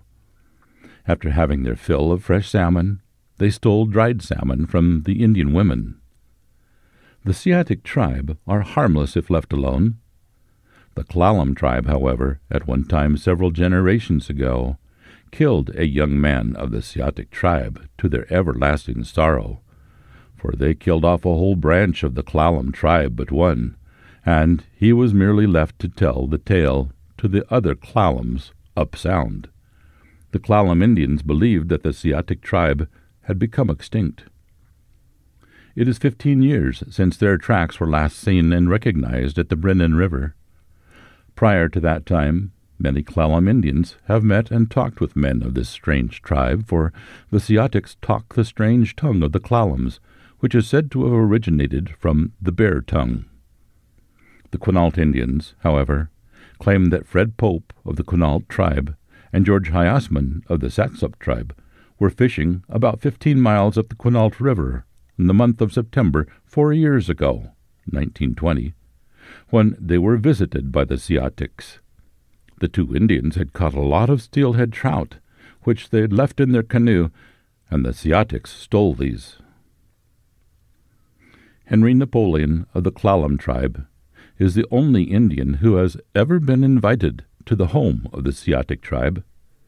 It was while Napoleon was visiting relatives on the British Columbia coast about thirty years ago that would have made the year roughly 1895 that he met a Siatic while hunting. The giant Indian then invited him to their home, which is in the very heart of the wilderness of Vancouver Island. Napoleon claims that they live in a large cave. He was treated with every courtesy and told some of their secrets. He claims that the giant Indians made themselves invisible by strange medicine that they rub over their bodies, and that they were able to cause great fear by hypnotic power, and had the gift of ventriloquism, to mimic the owl and throw their voices. Some Indians claim that during the process of evolution, when the Indian was changing from animal to man, the Siatic did not fully absorb the Tamanois, or soul power, and thus he became an anomaly in the process of evolution. The Indians of the Northwest are of the belief that the mountain devils found at Mount St. Helens are indeed the Siatic Indians, and it is generally their custom to frighten persons who have displeased them by throwing rocks at them. This is the end of the story. Thank you for listening. Thanks for listening to this episode of Creek Devil. If you or anyone you know has had an encounter with these creatures, please contact us at williamjevning at yahoo.com. That's William, J E V N I N G, at yahoo.com. All communication is confidential. Join us for another program next week. And until then, keep your eyes open out there.